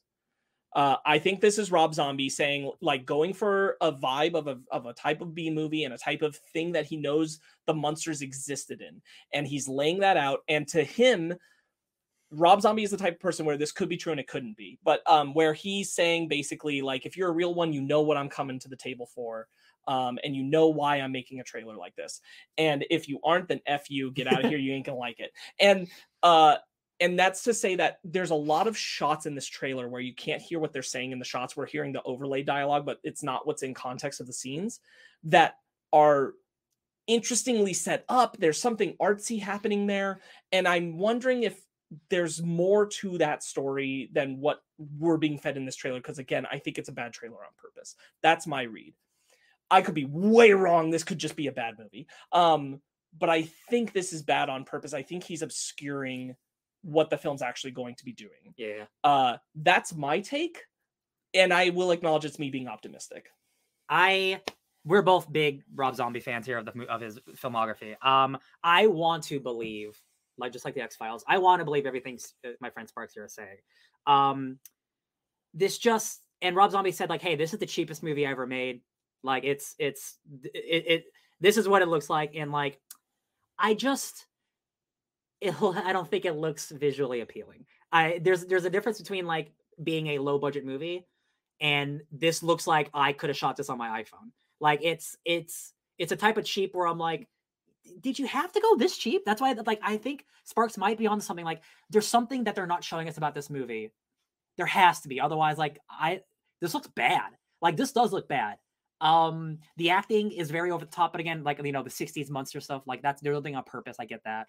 But generally like I like Rob Zombie's trailers and like I see what he's trying to go for. I just don't know if it worked. I just don't know if it works, and I need to see the full movie to to really see it because like I'm not seeing it in this trailer.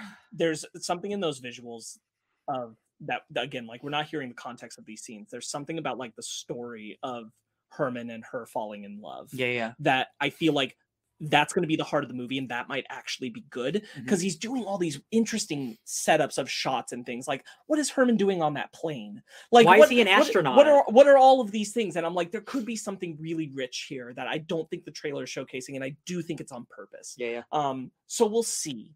Uh, I will say, I for me, I like the color. The color is really distinct and popping, both in lighting and the design of the characters, and I'm in. I'm appealed to it.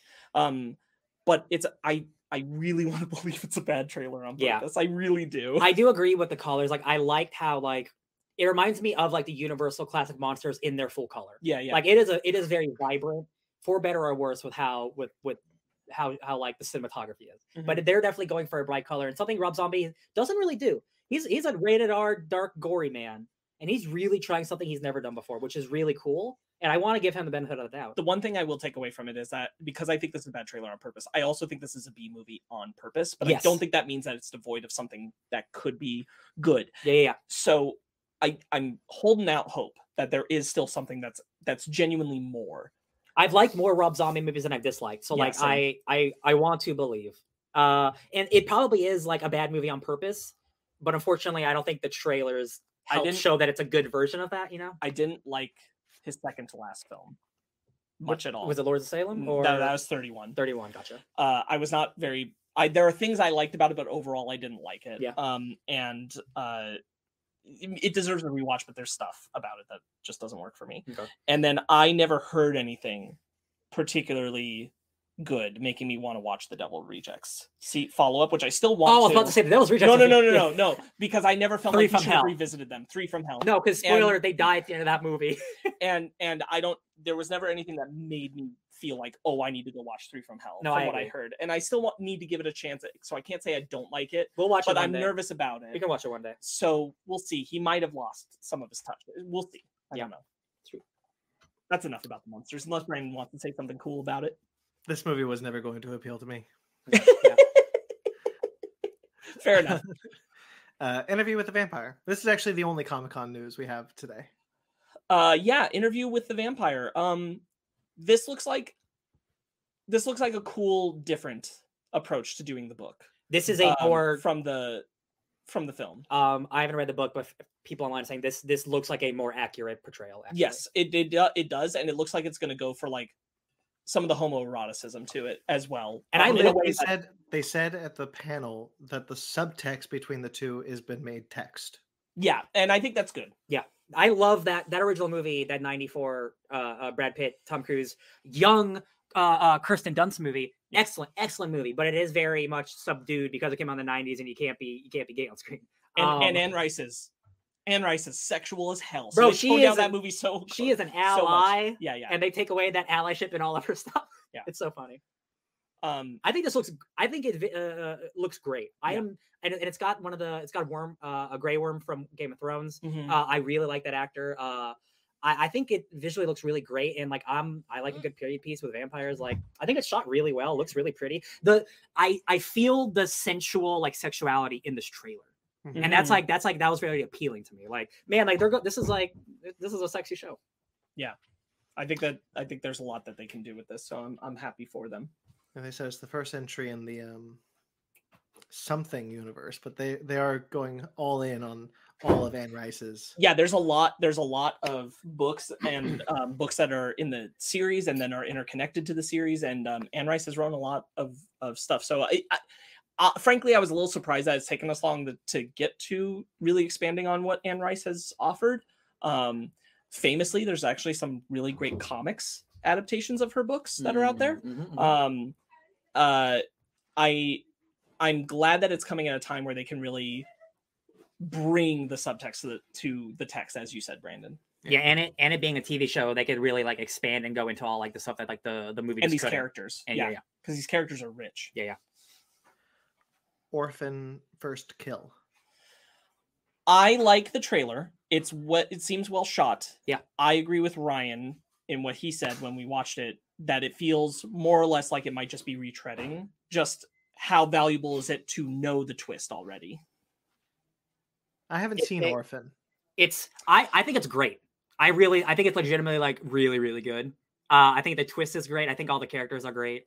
Um, the thing about this being a prequel is like we we know we know the twist, and this just looks like we're kind of redoing the first movie, uh, just more of it, which isn't a bad thing. Like it could stand on its own It's like You a can fun, build- good horror movie. You can put a lot of tension in for you kind of have to see it. I'm not going to ruin it for you, Brandon, mm-hmm, but you kind mm-hmm. of have to see the original for this film to work. Yeah. Because it seems the point is for you to know what the twist is and that build the tension of it.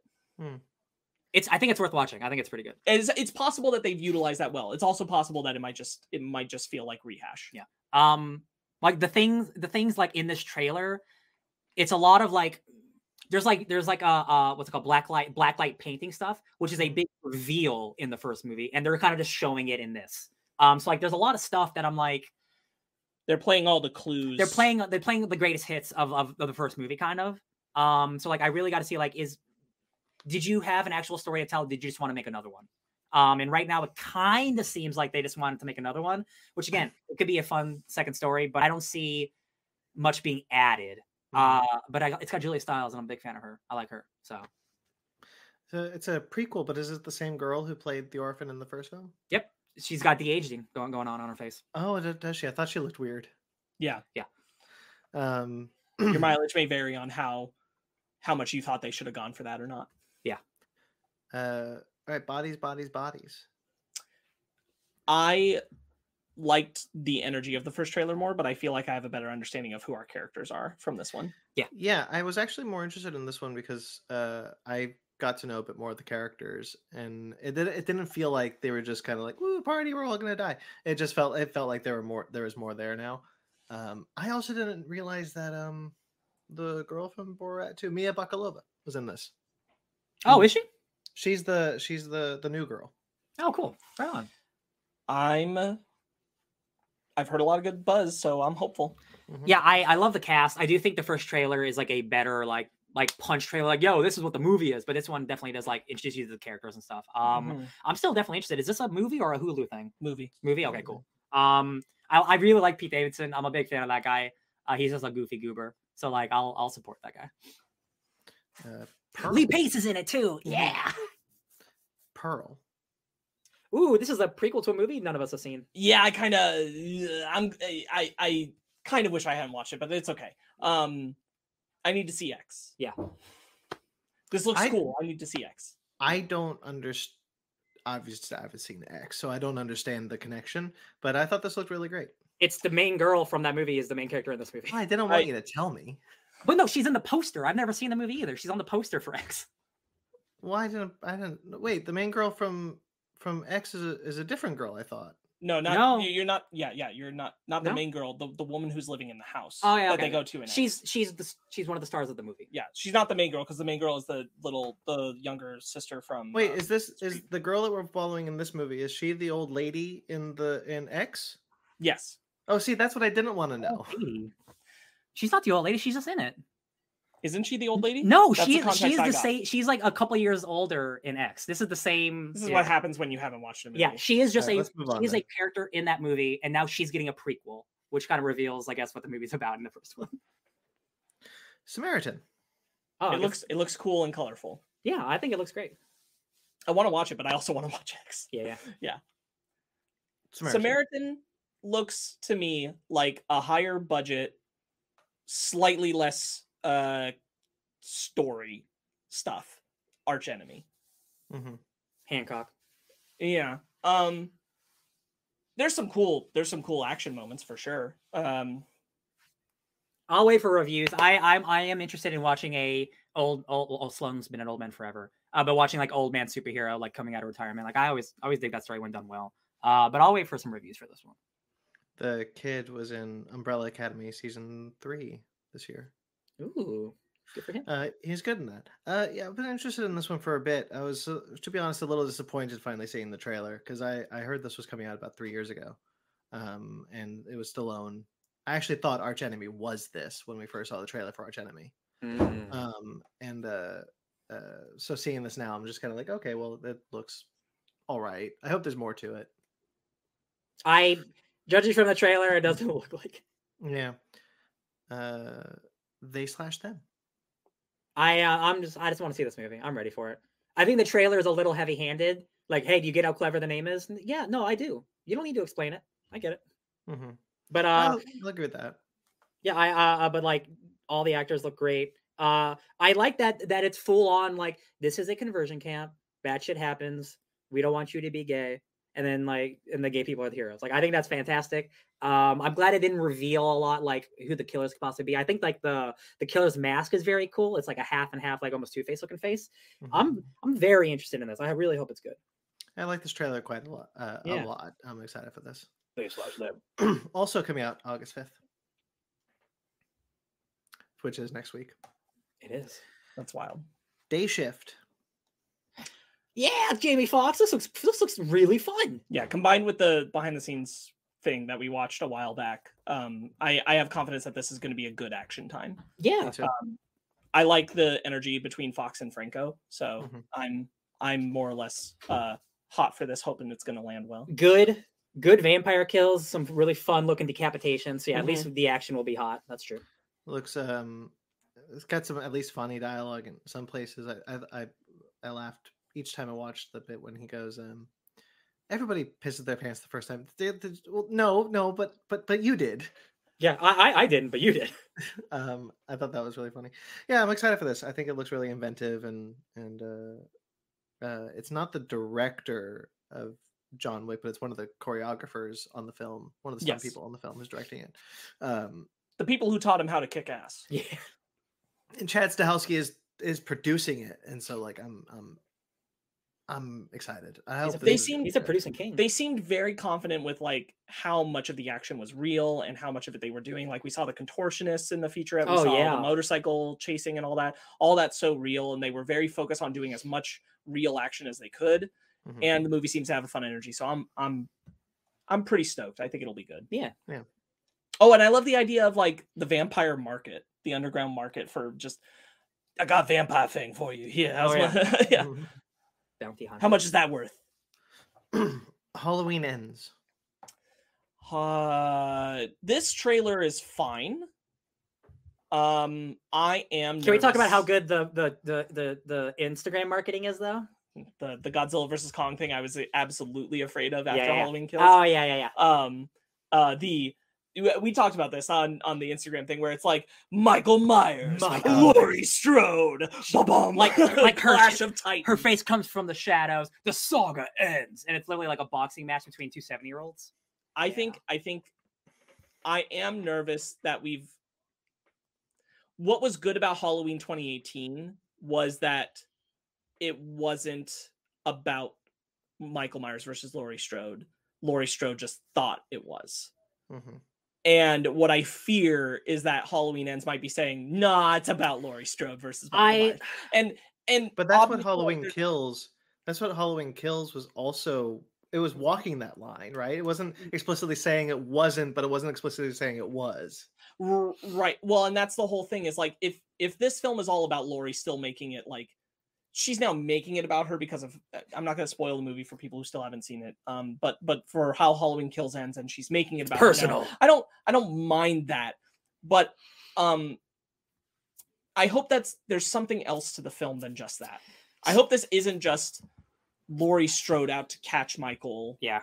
uh and that's the movie I I am a little less hot on this trailer because like I know it's I know we've been doing this for 40 years, but like the heavy marketing of like it's time for the saga to end. I'm like, I don't feel like it's like a nine nine episode like mega series. Like it's you know what I mean? Like it they're putting very finality to like make it seem like it's really important. Not that it's not, but I don't like I don't like the boxing match uh, uh, type of marketing it's doing.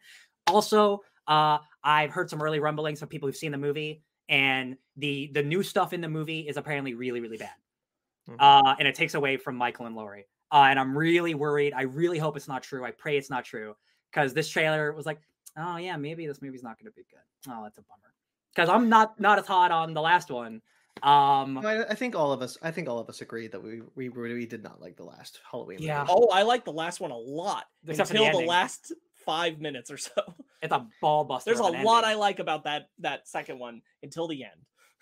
there's And there's yeah. there's a lot that I've soured on. I think perhaps uh, because like the whole mob mentality. the whole mob mentality thing was so poorly handled. Sure. I just don't think that worked very well. in What if we're the monsters? And honestly, like now now with this trailer here, I'm wondering if like it it was a mistake to do that in that movie and not make that this movie. Yeah. The town looking for Michael after everything he did. True. Yeah. Because like I think that's the thing. We murdered so many townspeople trying to catch Michael like in Halloween fight. in Halloween Kills. He killed so many people in the town. This feels like the movie where like, why are we focused on just Laurie's revenge? This Why- is the town's revenge on Michael. Yeah. Why do Should people? Why do people still live here? Um, real quickly, I've been looking at Mag's comment suspiciously. They both acted by the same actress talking about Pearl, and I looked it up, and yes, uh, Mia Goth plays two different characters in Pearl and X. Interesting. Oh, okay. Um, But so she's she in both movies. but she is in both movies, but she's two, she plays a different character. I need to watch the movies. Yeah. I just need to watch them. That means nothing to me anymore. But yeah, Halloween ends. I'm I'm I want to be hopeful. Jamie Lee Curtis has a lot of passion for it, cares about it, yeah. wants this to land for the fans, wants this to land for her. Said that sh you know the end of Laurie's story here is very profound and emotional to her. I'm glad. So I hope that that reflects well in the film and lands for the audiences. But I'm nervous as shit. I'll tell you what. When we get a second trailer, and they reveal more of the story, and if I see some of the stuff that I heard in the rumors, then I I I will not have a good feeling. About I did not- movie. I did not get as pumped from this trailer as I did for the first one for Halloween Kills. I'll say that. Yeah. Yeah. No. yeah I agree. Uh, well, the first one for Halloween Kills is very good. Uh, what's that? It's the one where the, she's on the. They're going away, and then the the fire engines come, right? Yeah, yeah. Uh huh. yeah, that's very good trailer. Let him burn, Don't worry, darling. Man, this movie looks so good. I bro. can't I this was like my favorite. I think I think the first trailer. It's a more like tone piece trailer, but I love that first trailer, and this one definitely gives you a little more like kind of what's going on. Yeah. but not really. Um, I'm still 100 percent, 2,000 percent into this movie. Yeah. so hard. I think it's it looks super creepy, super like super ethereal. Like what is real, what's not real. Um, very like 21st century Stepford Wives. Um, Yes. good for Olivia Wilde doing a big crazy sci-fi movie. Uh, big big Harry Styles mood that I'm in this year. very very good cast. Yeah. I'm glad. I'm I'm stoked for where this put Chris Pine very clearly. Oh, yeah, center, he looks and I'm super for sinister. that. Yeah, Oh yeah, Mr. Oh. Sinister. Mr. Sinister. I thought this looked really, really great. Oh Chris yeah. Pine would be a great Mr. Sinister. He actually, well, yeah. Yeah. Uh, him and horrible bosses yeah. is really good. Yeah, I uh, I I was really stoked for this from the first trailer. Um, this trailer doesn't give us any more, really. We just still don't know what's going on, uh, and I uh, I'm really happy about that. And I just think it all looked very intriguing and very ethereal, and it's something that I'm I'm super stoked to see. This also has one of my favorite posters that's out there for a movie in a while. Um, if you haven't seen it, it's the Harry Styles and Florence Pugh like at the car. She's kissing him. It's the nice home, and it's the bright blue sky. But if you go all the way to the top of the poster, then it's water with a plane crashing into it. Mm, that's good. and I and it's such a evocative but very vague and abstract poster. I think it's very good. The thing I'm not worried about this movie at all, but like Oh. it's clearly like there's a hidden secret or or like a twist. They're like, oh, what is the Victory Project? And I hope that Mhm. I hope that's like satisfactory. they all have the same "How I Met My Husband" story, yes. and when she reveals that at the dinner table, and they're all Yeah, all yeah. the wives are really uncomfortable. yeah, I'm wondering wondering if this really is like modern Stepford Wives, or like, oh, they're all robots or something. Yeah, they're all clones. Uh, But they've all been tricked into the project. Yeah, yeah, brainwashed.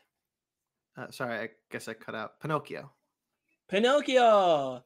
I love- this. Looks so good. I love that he's an actual, just an actual wooden boy, like straight up just woodman. Love it. I love the vibe. Uh, I love what it looks like Del Toro's putting on display here. I think it, I think it looks really good. I think the music's really nice too. Yeah. Yeah, I'm glad it's like very distinctly like, no, this is a Del, Del Toro movie. Like we're not redoing Pinocchio. Watch that Tom Hanks movie. And very colorful. Yeah, I think this looks gorgeous. I'm really excited for this. I love the interpretation of the the the blue fairy. yeah, They look cool. big blue fairy. Um, Ewan McGregor is the only voice we hear in this, right? He, Oh yeah, and there's something. Uh, no, I think we do hear another voice because we like we hear the blue fairy do we? Oh. because they say like, oh yeah, you're the wooden boy blessed with a soul or something like that, and they also say like, I feel as if you've been here before. Uh oh, And And I'm, and I'm interested remake. if this. I'm interested if they are doing like a, a slight repetition thing, and it's like, a, yeah, stay with him, make him happy, and I'm like, oh, what what is this? Geppetto's done this before. yeah, Because it's the the idea of Pinocchio being Geppetto's reincarnated. reincarnated son, dead yeah. son. Yeah, I love that. Yeah. Get ready for extra sadness. Okay. Shall we do our main topic?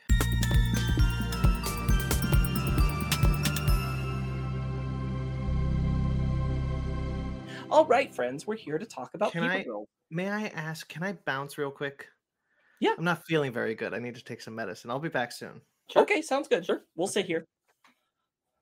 Oh, Okay. bounce, bounce. Yeah, bounce, bounce. Okay. All right, so uh, we're talking Paper Girls. We're going to talk about Volume One, which is the first five issues of the show, and we're going to talk about uh, you and me. Uh, we're going to talk about the first episode slash you two episodes. I watched two of, episodes. of the Amazon Prime adaptation Paper Girls. It is- out now. It is Sunday. This came out on Friday. So unfortunately, I don't think we had and it enough was time. a busy weekend. it was a busy week, and like they released that whole season at once. And sorry, y'all, that's a lot of shit to watch in, in a day or two. So uh, I Yeah. got two episodes in only. Yep, I only got one. Yeah. Um, well, what do you wanna? Uh, I forgot. It's been so long since we've done this. Um, do you want to start kind of like we kind of like just back and forth? back and forth. So we? s- sp- this is gonna be weird. let's start with the comic. spoilers for the comic because the comic goes further, but also at the same time, it doesn't make it doesn't. The show and the, the comic are doing different things while doing the same thing. Yeah, at the this same tends to happen a lot with which these. is which is fun. Um, I love the comic. I think the comic. I was reading this when it originally came out, and I dropped it after the first volume just because five years ago there's a lot of comics coming out. Yeah. Um, but I absolutely love uh the art. Cliff Chiang is incredible. Uh, I think it being you know a fun '80s story that takes place in the future. It's really fun. Dinosaurs show up. Future Speak shows up. Uh, cool teenage mutant boys show up. Teenage mutant ninja boys show up. Um, I had a great time with the with the first volume for sure. I think the comic is really inventive. Yeah. A lot of the stuff going on really works for me. Yeah. Um I I like the the, the kind of bewilderment of ho- how and what is happening. Mhm, mhm. Um and I think it's very like un- you're unfolding the layers very well as you're going through the comic. And I think that works a lot. Um cuz I like uh I, I mentioned this to you that th- this sense of like they're slowly learning that there's two factions kind of doing something Mhm, mhm. and don't know who to trust and all that. And I think that all is like really peeling apart very well. Yeah. Uh, in the comic, and I really like the art. yeah, Cliff Chiang is an is an incredible artist. Um, uh, I, lo- I love his work. I think where the show misses improves let's say let's do that first i think where the show has a advantage that the comic didn't is the diversity um specifically like focusing on erin focusing on the way erin is i think that that has added something to the characters that is not as present in the comic So all the I think all the characters are translated pretty much one for one, except Erin. Erin is definitely more conservative and like and like passive, being the way that she was raised by her strict mother, yes uh, which I think is a benefit to the show. Mhm. Yeah. and and that and the um the treatment of the new girl thing works a little more in the context of the show where she has not engaged a lot with neighbors because there is this like there is this uh presupposition of who she is and and what her role is Racist um, shit. yeah like all the racist shit Yeah. and i and i appreciate that you also can have what i think the show's done well is having her and her stuff is very prominent and there's also a black girl now on the show and her stuff Tiff. Yeah. her, and her awareness of racism is present and prominent but it's not treated the same Yeah. and it's not like oh we both understand or we both are going through the same exact kind of thing and it's not treated that way KJ is is is is more like her her Jewish uh, uh religion is is represented more in the show, Yes. which is really nice, which Yeah. is really cool, and it really like it really gives distinct personalities and like and like visions of who all these characters are and backgrounds yeah and background. Mhm. Yeah, that's what I was looking for. Yeah. Yeah, yeah, I, I think so too. Um, for me, where the show, in its one episode, Yeah, yeah. uh, I think it races to the to the hook twist, which I understand that we get to at the end of the fifth issue, which is encountering future selves. It was. I was so surprised how how quickly and how far apart those things happened Yes, in the show and comic. Yeah. uh, yeah, and so I think it's racing to that, and in racing to that, I think we lose that sense of like. For me, it's the moment, it's the beat that's missed in the show that I really like in the comic, which is when they encounter one of the white coated guys Mhm. from the future after they've encountered the other people. Yeah, yeah. So you you are meant to suppose those guys are bad guys, the white coated people are the good people. yes. Um even y- you know even as you have watched them also destroy other kids um but there's something like oh you know oh he takes the translator out and he's like ah locals you must not uh uh, this must be so bewildering to you. I feel yeah. for you. And The kids have no the- information. Then yeah. the other kids show up, kill him, and they're like, "Oh my god, he was going to help us! Like, what are you doing?" And there's that distrust that they have to get over. You lose that vibe totally with the show, and Yeah. uh, the the the way they pulled that apart piece by piece, I thought was really good in the comic, and I think you lost some of that dynamic in the show, yeah, I agree. and um, the the sense of like technology and and just awareness superiority that exists between the the older white coated folks and the kids from the other time because the kids are speaking something they can't understand at all and they need to take the translator to talk to the girls I and yeah, yeah. the other ones are speaking something you can kind of understand a little you Yeah. cut you get the idea of what they're saying but the translator makes it clearer I absolutely love in the comic, and I hope it shows up in the show because episode two they kind of get rid of it. But the people from the future, they talk in like in like slang Shakespearean. Yeah. and I loved reading it because you, if you read it, you can understand what they're saying. Almost like if you, when you're reading Shakespeare, you're like, this isn't the same vocabulary, but I'm getting what you're putting down. Um, I thought it was awesome. I thought it was so fun. Then like combining words, saying for for ARE, like we're going to, or like, are you going somewhere? It's just a letter R. Yeah. Or like, A, what up? And I'm like, I I love future slang. I think it's such a cool idea that is not in the show, unfortunately. Mhm. Episode two features a lot more of the white coated villains, but unfortunately, this isn't a spoiler. Like they're just kind of generic. Like we're here to to stop these guys. Like there's there's not a lot of personality with the main villain, which is such a bummer. Um, it looks like the thing that I I don't think it's a negative on the show because you're adapting it, right? But going from the comic book, uh, where it's very big in scale, you got dinosaurs, you got mutants, you got all this shit. You got big eyeball You got big eyeball like uh be- beholders from Dungeons and Dragons. That's all gone. It is it is a considerably smaller show. Um, which again is not a bad thing. Um, the thing that I that I am really positive on is the character stuff because in episode two, uh, at the ep- episode one, uh, we meet older Erin. Episode two, it's mostly older Erin talking to younger Erin Mm. and there's written by Christopher Cantwell. God, love him. Um, the the character stuff in the show is exceptional. The between the main characters, the villain stuff's kind of generic, which is unfortunate. But the the main character stuff I think is great, and I think all the characters are really well represented, even more so than the comic. Mm. Brandon, welcome back. Uh, Hi. let's hear let's hear some takes. Uh, no, so, sorry, I was not feeling good. No, I it's okay, dude. You're you're dealing with stuff. It's okay. Uh, how many episodes did you, did you guys get through? One, Too. two, Three. great. I love it. Um, I am kind of indifferent on both, On both. on both the Oh. comic and the show. Interesting. Ooh. All right. uh, Let's start with comic. Well, I I read. So I read the first volume is the first five issues, right? Yeah. Yes, Yeah. correct. So I read I read all that, and um, I like it. I gotta I gotta know where I. I don't know how I feel about it unless I keep going with it. Sure. it's Mm. not necessarily like a I dislike it or I like it kind of thing. It's just kind of like a I'm intrigued by what the story is progressing, but I need to know more before I know whether or not I like it. And I had the same problem I'm doing with the show. Now the show, you're right, Ryan, is much smaller scale. The third the third episode doesn't change that, except the third episode teases something huge. And I I do want to watch the fourth episode to see if that's the one that gets me like hooked. But so far, I'm not. I, I I'm I just kind of I need to get through what both stories are telling me in order Sure, to sure. know whether or not I'm enjoying them. That's that's that's fair, I guess. Yeah. While you were away, I told Ryan that um for me, I feel like the first episode rushed to get to the older version Yeah. uh, for the hook at the end of the episode, and we breezed past a lot of the like confusion that I really like in those first five issues of the comic Yeah. Yeah. between the two factions and like what's going on. Specifically, I highlighted the moment where they encounter uh, the the guy with the translator, and he says he's going to help, and then they take him out, and then they're like, "Whoa, what's going on?" Um, and I think we just clipped through that a little too Because quickly. I liked I liked living in the disorientation of the girls figuring it out. Yeah, yeah. 'Cause The first volume ends with them meeting older Erin. Yeah, yeah. Mhm. Um, you're right, and I think the book does give you a bit of, a m- more of a sense of what the pink sky is supposed to represent, whereas the show doesn't. I liked I told Ryan this too. Like, um, I'm a little disappointed in the budget of the Paper Girls show, only in the sense that like clouds are an easy thing to do and you change the color and like eh. I liked the bright pink star sky. The cosmos. Um, I really enjoyed that. I thought it I thought it kept everything in this sense of like kind of still night.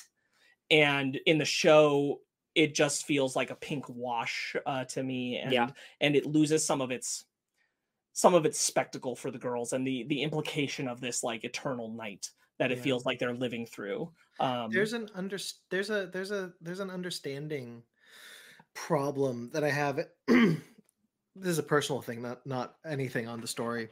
Um, where I don't really understand what the point of what's happening in 1989 is in the comic or or frankly the show but the show they rush you so far so quickly out of it it you don't I, I don't even have this i don't even have the, have the opportunity to be confused about it.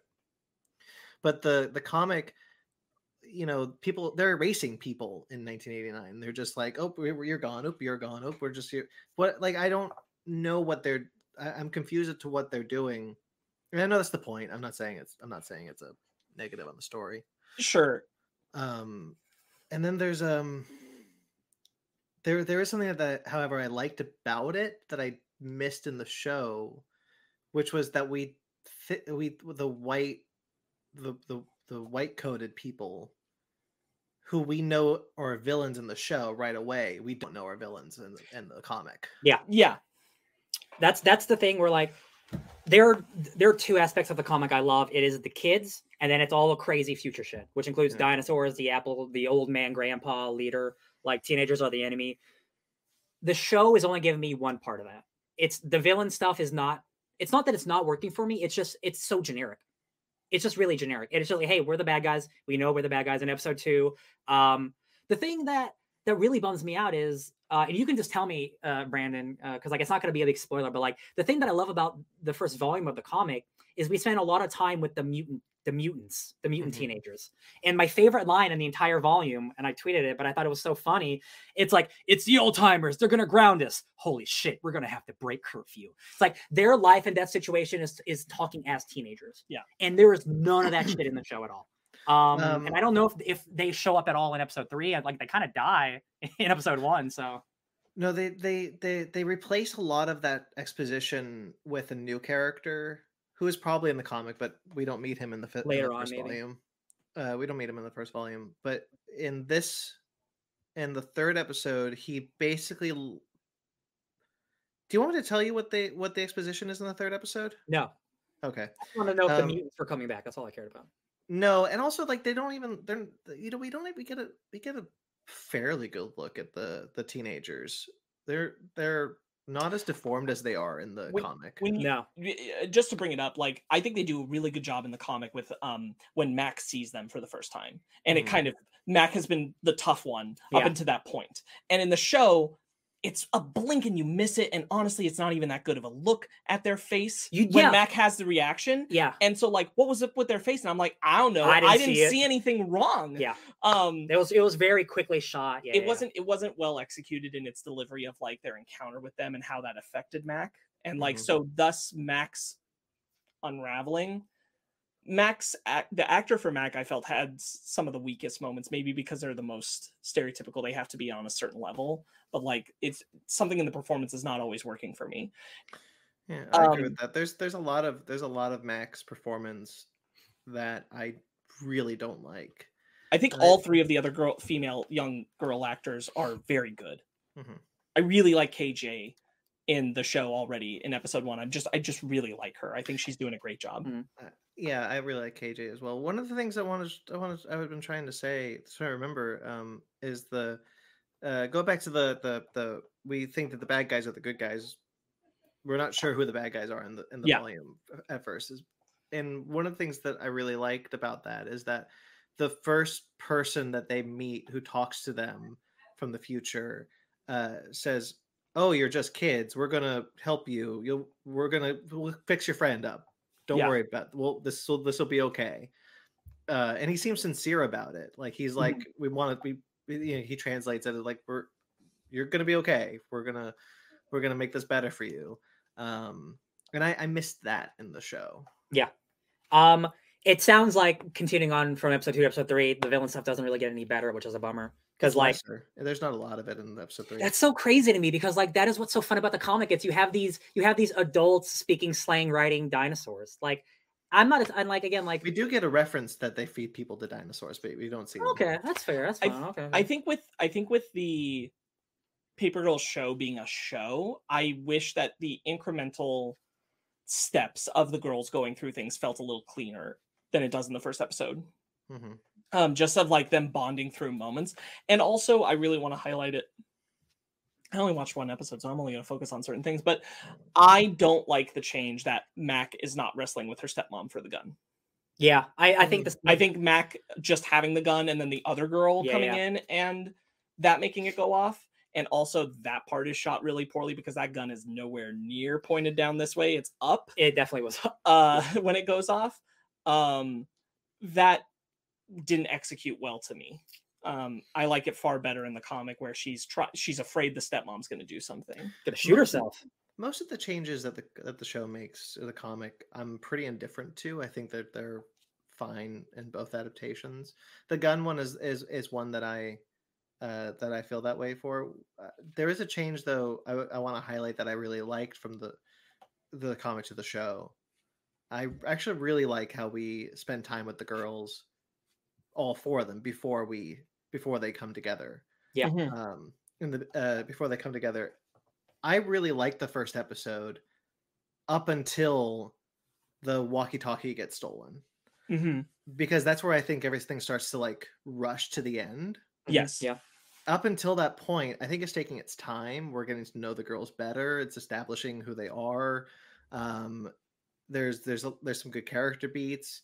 Um, I think that that's all good stuff, and I kind of wish we kept that pace going the entire first episode. I agree. Yeah, I the thing uh yeah, in episode 2 like they're definitely expanding on all the character stuff, which is which is good cuz you know, yeah, TV show you have a lot more time to do that kind of stuff. Like yeah, you're fine. Um I think I already told him this, so I can tell you this. Like I think the change to Erin is is a much is better for the show. I think she is a she's a more defined character being you know being a a a, a, Chinese child raised in Mhm. 80s America where like her parents are very strict like she's very sheltered from the world I think that's a better character that not that the comics bad but the, the, the character in the comics kind of like uh, wow isn't this neat wow this is cool like she's kind of Yeah. like a generic girl as opposed to the rest of the crew who are more defined so I Yeah. really like the show they are so much more defined as people I agree with that completely, and I really like the interactions between her and her adult self. Yeah. um, the like all of them. I thought the two of them act act very well together.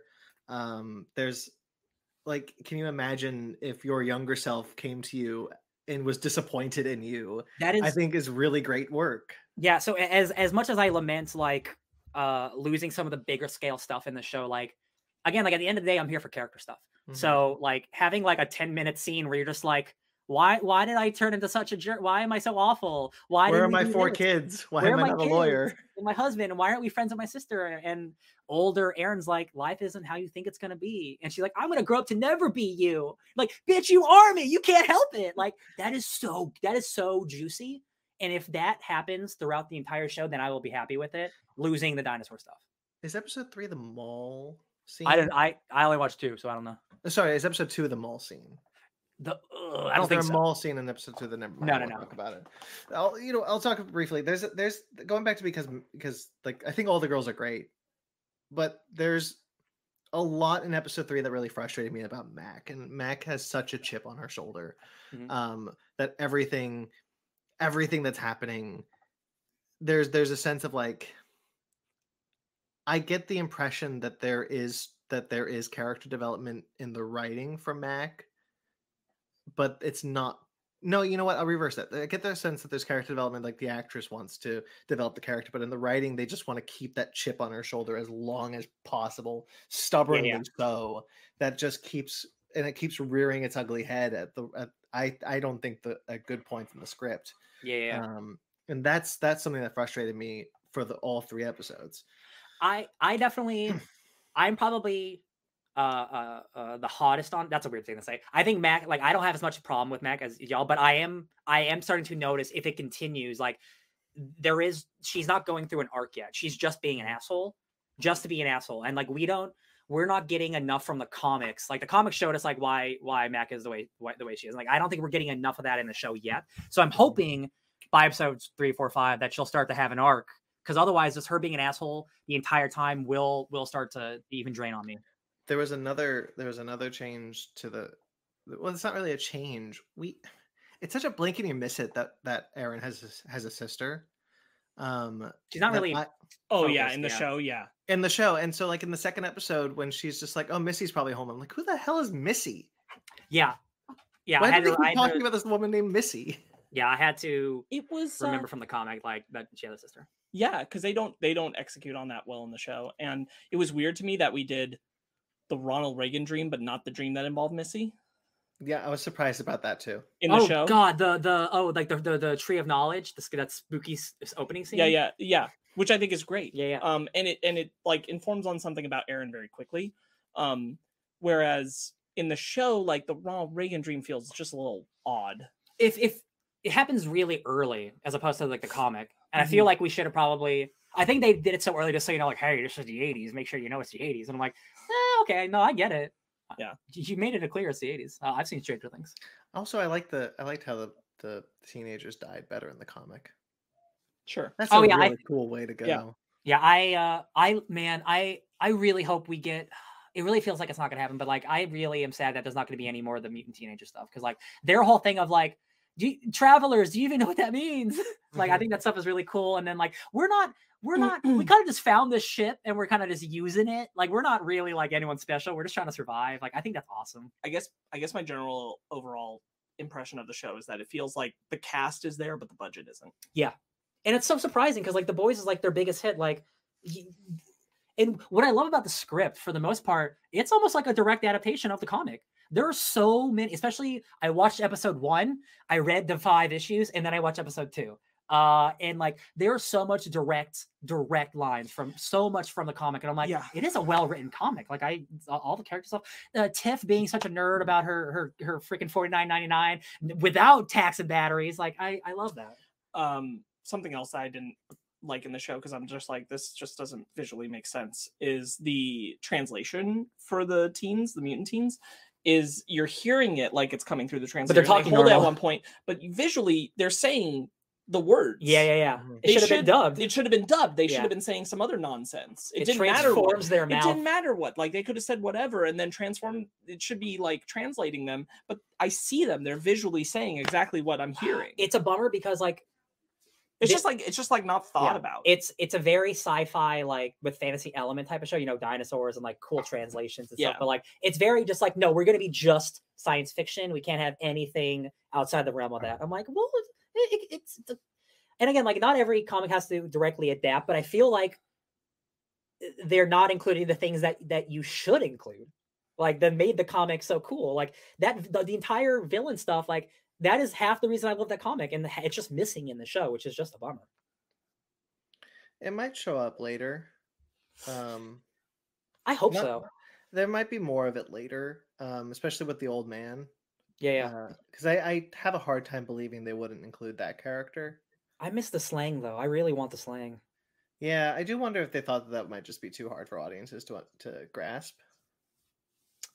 It's a show about time travel though you can do you can do I it. think I think even like I do think the slang stuff is fun. I think even without that, just like if the teenagers at least didn't speak their language, because like it felt like a a separation of knowledge and class Mhm. uh Mhm. with the teens and the the white coats to have them both speaking things the girls couldn't understand but in different ways. And um I think you just you they've they've peeled away so many of the elements of like how jarring and weird uh what's happening to them is. Yeah. like Um, they're allowing the mystery to happen but everything that's like crazy surrounding it they take it away yeah. just to focus on the what's happening with the future i'm like yeah, but there's a lot more than that isn't there I really real- like. Oh, go ahead. Oh, go ahead. I was gonna say just um in episode two, like this isn't a major spoiler. Like one of the like one of the villains is talking to with the teenager, and she's like, "Teenagers, you're all the same." And I'm like, "Oh, I didn't know that that kid looked like he's 30. I don't know he was a teenager." Um, it's just so like nonchalant, and they're just like, "I'm evil to be evil." And I'm like, "That's like boring. It's kind of boring." Uh, there's an explanation to what is happening. That's very Tenet, I'll say. I like vibes. Um, and I uh, I'm intrigued by it, but uh, it it it it does kind of make everything seem a little less uh whims like comic comic you know Comic, yeah, yeah. Like it, it's so grounded sci-fi whereas the comic is so bold sci-fi Yes, yes, yes, yes. but am I? Oh, you just broke up. But Now go. Now you're back. oh, I'm, I'm i'm i'm back Yep.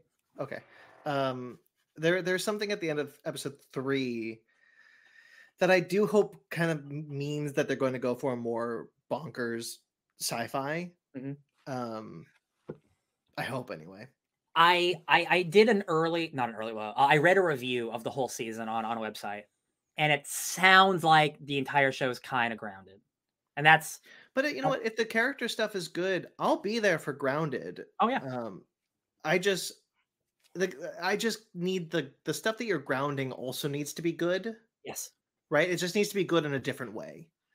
Because And we, we talk about a lot about how adaptations adaptations don't have to be one to one but the thing that they're changing also has to be a good thing. Yeah. it has to be a good change not a bad change. And and at this point like we talk about how the villains aren't the villains aren't a good change at this point in the show that we're at but they could become one. And so that's something that i'm curious to see. So if it's if it doesn't get more outlandish sci-fi as long as that becomes a positive for the show for the medium of this tv show then i'll still be okay with it oh yeah. I'm still like I'm definitely gonna finish finish watching this season because like I think the our, our quartet uh, of of young actresses are eh, eh, really fun. Like I really enjoy watching them, even even when Mac is being a little too much. Like I, uh, spitting image of, of Edward Furlong from Terminator 2. By the Oh my way. god, I thought that too. I was like, is this is this her is this his kid or something? What's going on? Um, big T2 energy. Um, that's a but I'm like. I like these kids a lot. It's just like if the villain is going to be this consistently like mediocre, it's going to be hard for me to to care all the way to the end. Uh, so I hope it gets better. Do you think they do the whole comic in this season?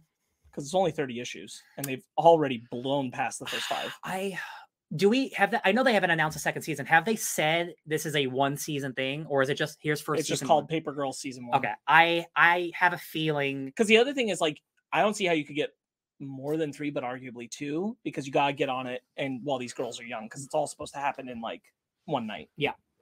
Hell night, hell day, hell day. well because like Um, um oh yeah because they'd have to go back eventually right Yeah. um i really like how they adapt kj to, Mhm. the, to the show um she's i think a standout um i think there's a in the first episode i noticed that uh she might actually have like feelings from mac Oh, for sure. Oh yeah. um, which because you all caught up picked up on that it does get more explicit and i'm glad to see that that be, that that's a that that's something they really that you know she's jewish possibly queer like i think that i think i think all the changes that they made to her are a net positive to the to the to the show because in the comic she's the three of them like tiff mac and and kj are very much all of the same like we're going to we're we're we, we attack They are- people we're they are a team The- already. yeah. I, I thought that was it was both a good and not a great choice with the show i think to have them all not know each other. Hmm um because in the comic like erin's the only new one. Um Mhm. i think that kind of benefited them but it also makes the like how they fit together a little murky Mhm. um just because of how quickly they're forced to go through it in the show context um Mhm. i i can get with it uh i just question some of that change like i think like mac and kj could have known each other better at least if not all three of them could have known each other before that night Well, I mean, like they they all like, oh, you're the girl from this road, so like they all are aware of each other. right but i mean in the comics like they they do this they know each other Oh, they yeah, yeah. do this and erin is the new Yeah. the new friend Yeah, um that that being said, like uh, it, it's I think it's fine for for what the show's doing. Um, yeah, I I think diversity in general, the diverse changes that they made for the show have benefited all of the characters. Yeah. Uh, you you, you went to the bathroom, but like uh, uh, in episode two, there is like, it, it's a very like it's just older Erin and younger Erin talking for like an extended period of time, Mhm. and that is my favorite from the two episodes. That is my favorite thing that I've seen from the first two seasons. Good. episodes. So like, if I I agree, Brandon. Like if if it is a more grounded show, but all the character stuff still takes me through all the way, then um I'm gonna really enjoy it. I just I want the other half of the show to also meet it there. Right. Yeah. I get you. I'm I'm intrigued to watch more. I'm more intrigued to read more. I'm definitely Um, gonna. I continue reading. probably won't for a while because I have all the books. I bought them when Comic Madness was doing their big pandemic sale. Hell when yeah. first locked in. Um, and they're like, we need to sell a lot of books to stay in business. And I'm like, great. Oh, you got all Paper Girls for real cheap? All Paper Girls. Um, but that's in storage. Yeah. So I'm probably gonna read it later this year. Mhm. Uh, because I'm just gonna wait and go through my books. Love it. Um, but the show, we'll see. I, I might keep on that right now. I have to go to the bathroom. It's Yeah, that time I'm- for everybody. Oh, coffee time. I uh I might I think I'm gonna I'm probably gonna finish the show. I don't don't have a lot going on here shit this week, so probably just gonna be like, yeah, you know, I've got COVID. Finish Yeah. the show. And they're there's quick episodes too. Like the episodes are barely 40 minutes long. Right. That's a good point. I was really surprised by that actually. Um how short the season is. Yeah. Um I also noticed that Amazon you know, you know, we talked a little bit on our Comic Con episode about like, you know, Amazon's putting out some pretty good stuff. Um, we really like The Boys, Invincible. I really like Marvelous Mrs. Maisel. Um, they're they they got the League of Their Own, which I think looks really good coming coming soon. Lord of the Rings. Um, I think what they and then and then Invincible wasn't released all at once. It was released weekly. And I wonder if that's because they had more faith in Invincible than they did Paper Girls. Uh yeah, I was gonna say that. I feel like Amazon kind of just buried this show. Like yeah, but they also released all of The Boys when it first came out all at once. that's true, but like the marketing around the boys was pretty hot. Yeah.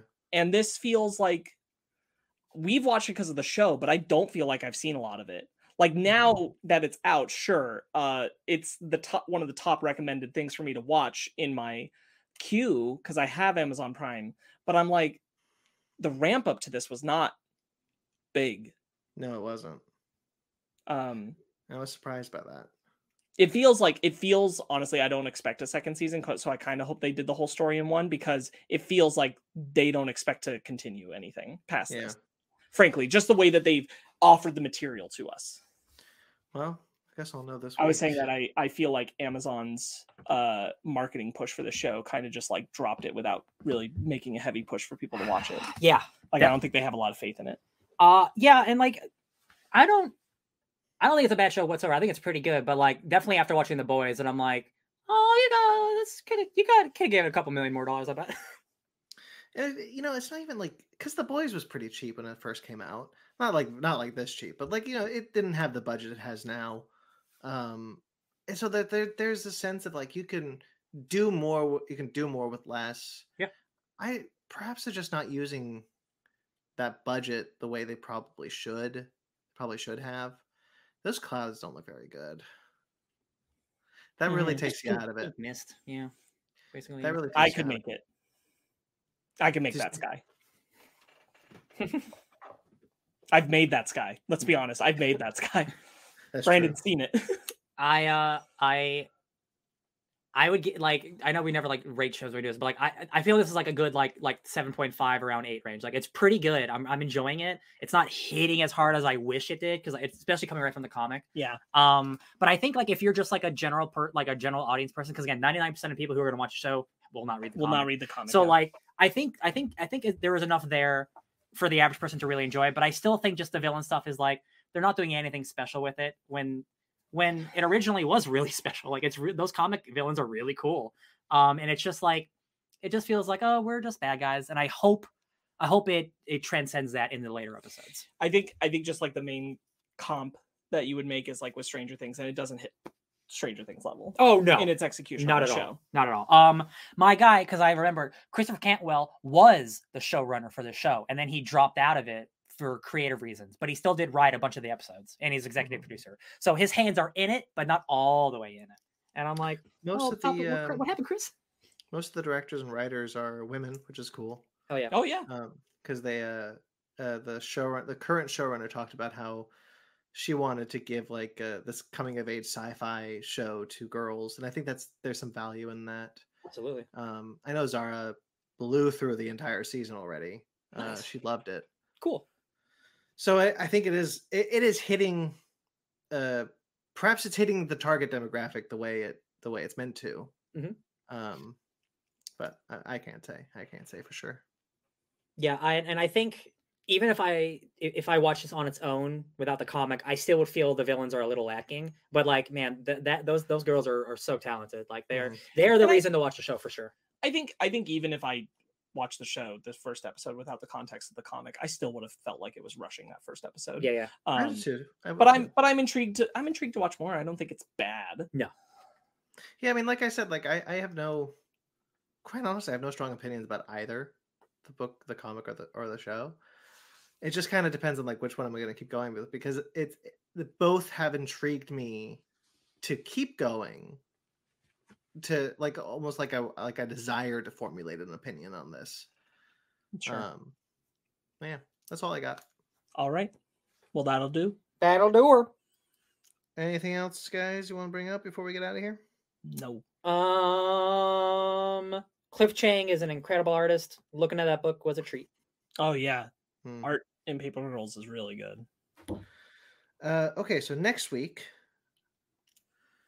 Sandman, Prey, Bullet Prey. Train, they, them. It's it's Prey. I can tell you right now, it's Prey. Well, I was going to say, I was going to suggest we actually do Sandman, uh, because if Ben isn't going to be on it, we could do Prey as a as a review special. I I don't want to commit to watching a bunch of episodes of a TV show and do a like with, it with wouldn't be. Wait, wait, wait. It wouldn't be a bunch of episodes. Don't say that. It'd probably be one. Okay. But that was a suggestion I was going to have. But if we'd rather do Prey, it, do- it quite honestly doesn't matter to me. we can discuss this off the podcast. Um. All right. So stay tuned for that. All right, guys. Thank you for watching. Um. Thank you for listening. Thank you, friends. If you like this video and you subscribe to this channel, you can get all sorts of uh, content on this channel, such as Fake Nerds Watch, which is our our uh, television show, uh, uh, after show, whatever. Um, she, we, new episodes of Stranger Things, Strange New Worlds, The Boys, and Ms. Marvel are up, and new episodes of different shows will be coming soon. So stay tuned. Basement Arcade has a new episode of Mortal Kombat X, Part Four, um, penultimate. I hear. Um, Basement Arcade Pause Menu did Kingdom Hearts with Alyssa Roca. Um, that's a video game discussion series, uh, all of which are linked below. Um, and you can find them here as well as Big Nerd Book Club and Animation Station. Again, if you like this video and you subscribe to our channel, check out our Patreon or our Public if you'd like to support us financially. You can find all our all our links on our website at fakenerdpodcast.com, uh, which is also linked below thank you to everyone who listens. We greatly appreciate it. Thank you to everyone who watches us. Thank you Bye, to Mag. everyone. Oh yes, Megan's in the chats. you the real MVP. Take care, gang. Stay safe. Same to you, sir. Oh, I, I missed Mint Blice. Hello. Hello. Goodbye. Um, uh, thank you to everyone who watches the rewind. Thank you to everyone who watches the live show. Uh, thank you to Jeremy Vellucci who did all the music that you heard tonight, uh, today, and all the music for all of our shows. You can find him at Jeremy Vellucci Keyboards. Jeremy Vellucci Keyboards, sorry. Uh, or you can find his podcast, Suburban Proctologist, on iTunes or Facebook.com slash Suburban Proctologist Official. Our Instagram at Subproc Podcast. Thank you to Mike Matola. Mike Matola uh, has an episode uh, in the description below. Just released a new uh, print, How to Train Your Dragon, and you can find him on Instagram and TikTok on uh, at Mike Matola. Um, Grayson live in the chat as well says thanks so much. Have a great rest of your day. Get well, Brandon. Thank you, sir. I hope so too because I miss my home. Um, you can find us on Twitter, Instagram, and Facebook, all at Fake Nerd Podcast, fake nerd guys at gmail.com. If you'd like to get in touch with us personally, I'm at BT McClure on Instagram and Twitter. I also write for Screen Rant, Atomic Geekdom, and KaiDramaMedia.com. Ryan? Hey, you could find me in the MultiVersus arena at DJ Tony Snark 616. Sparks.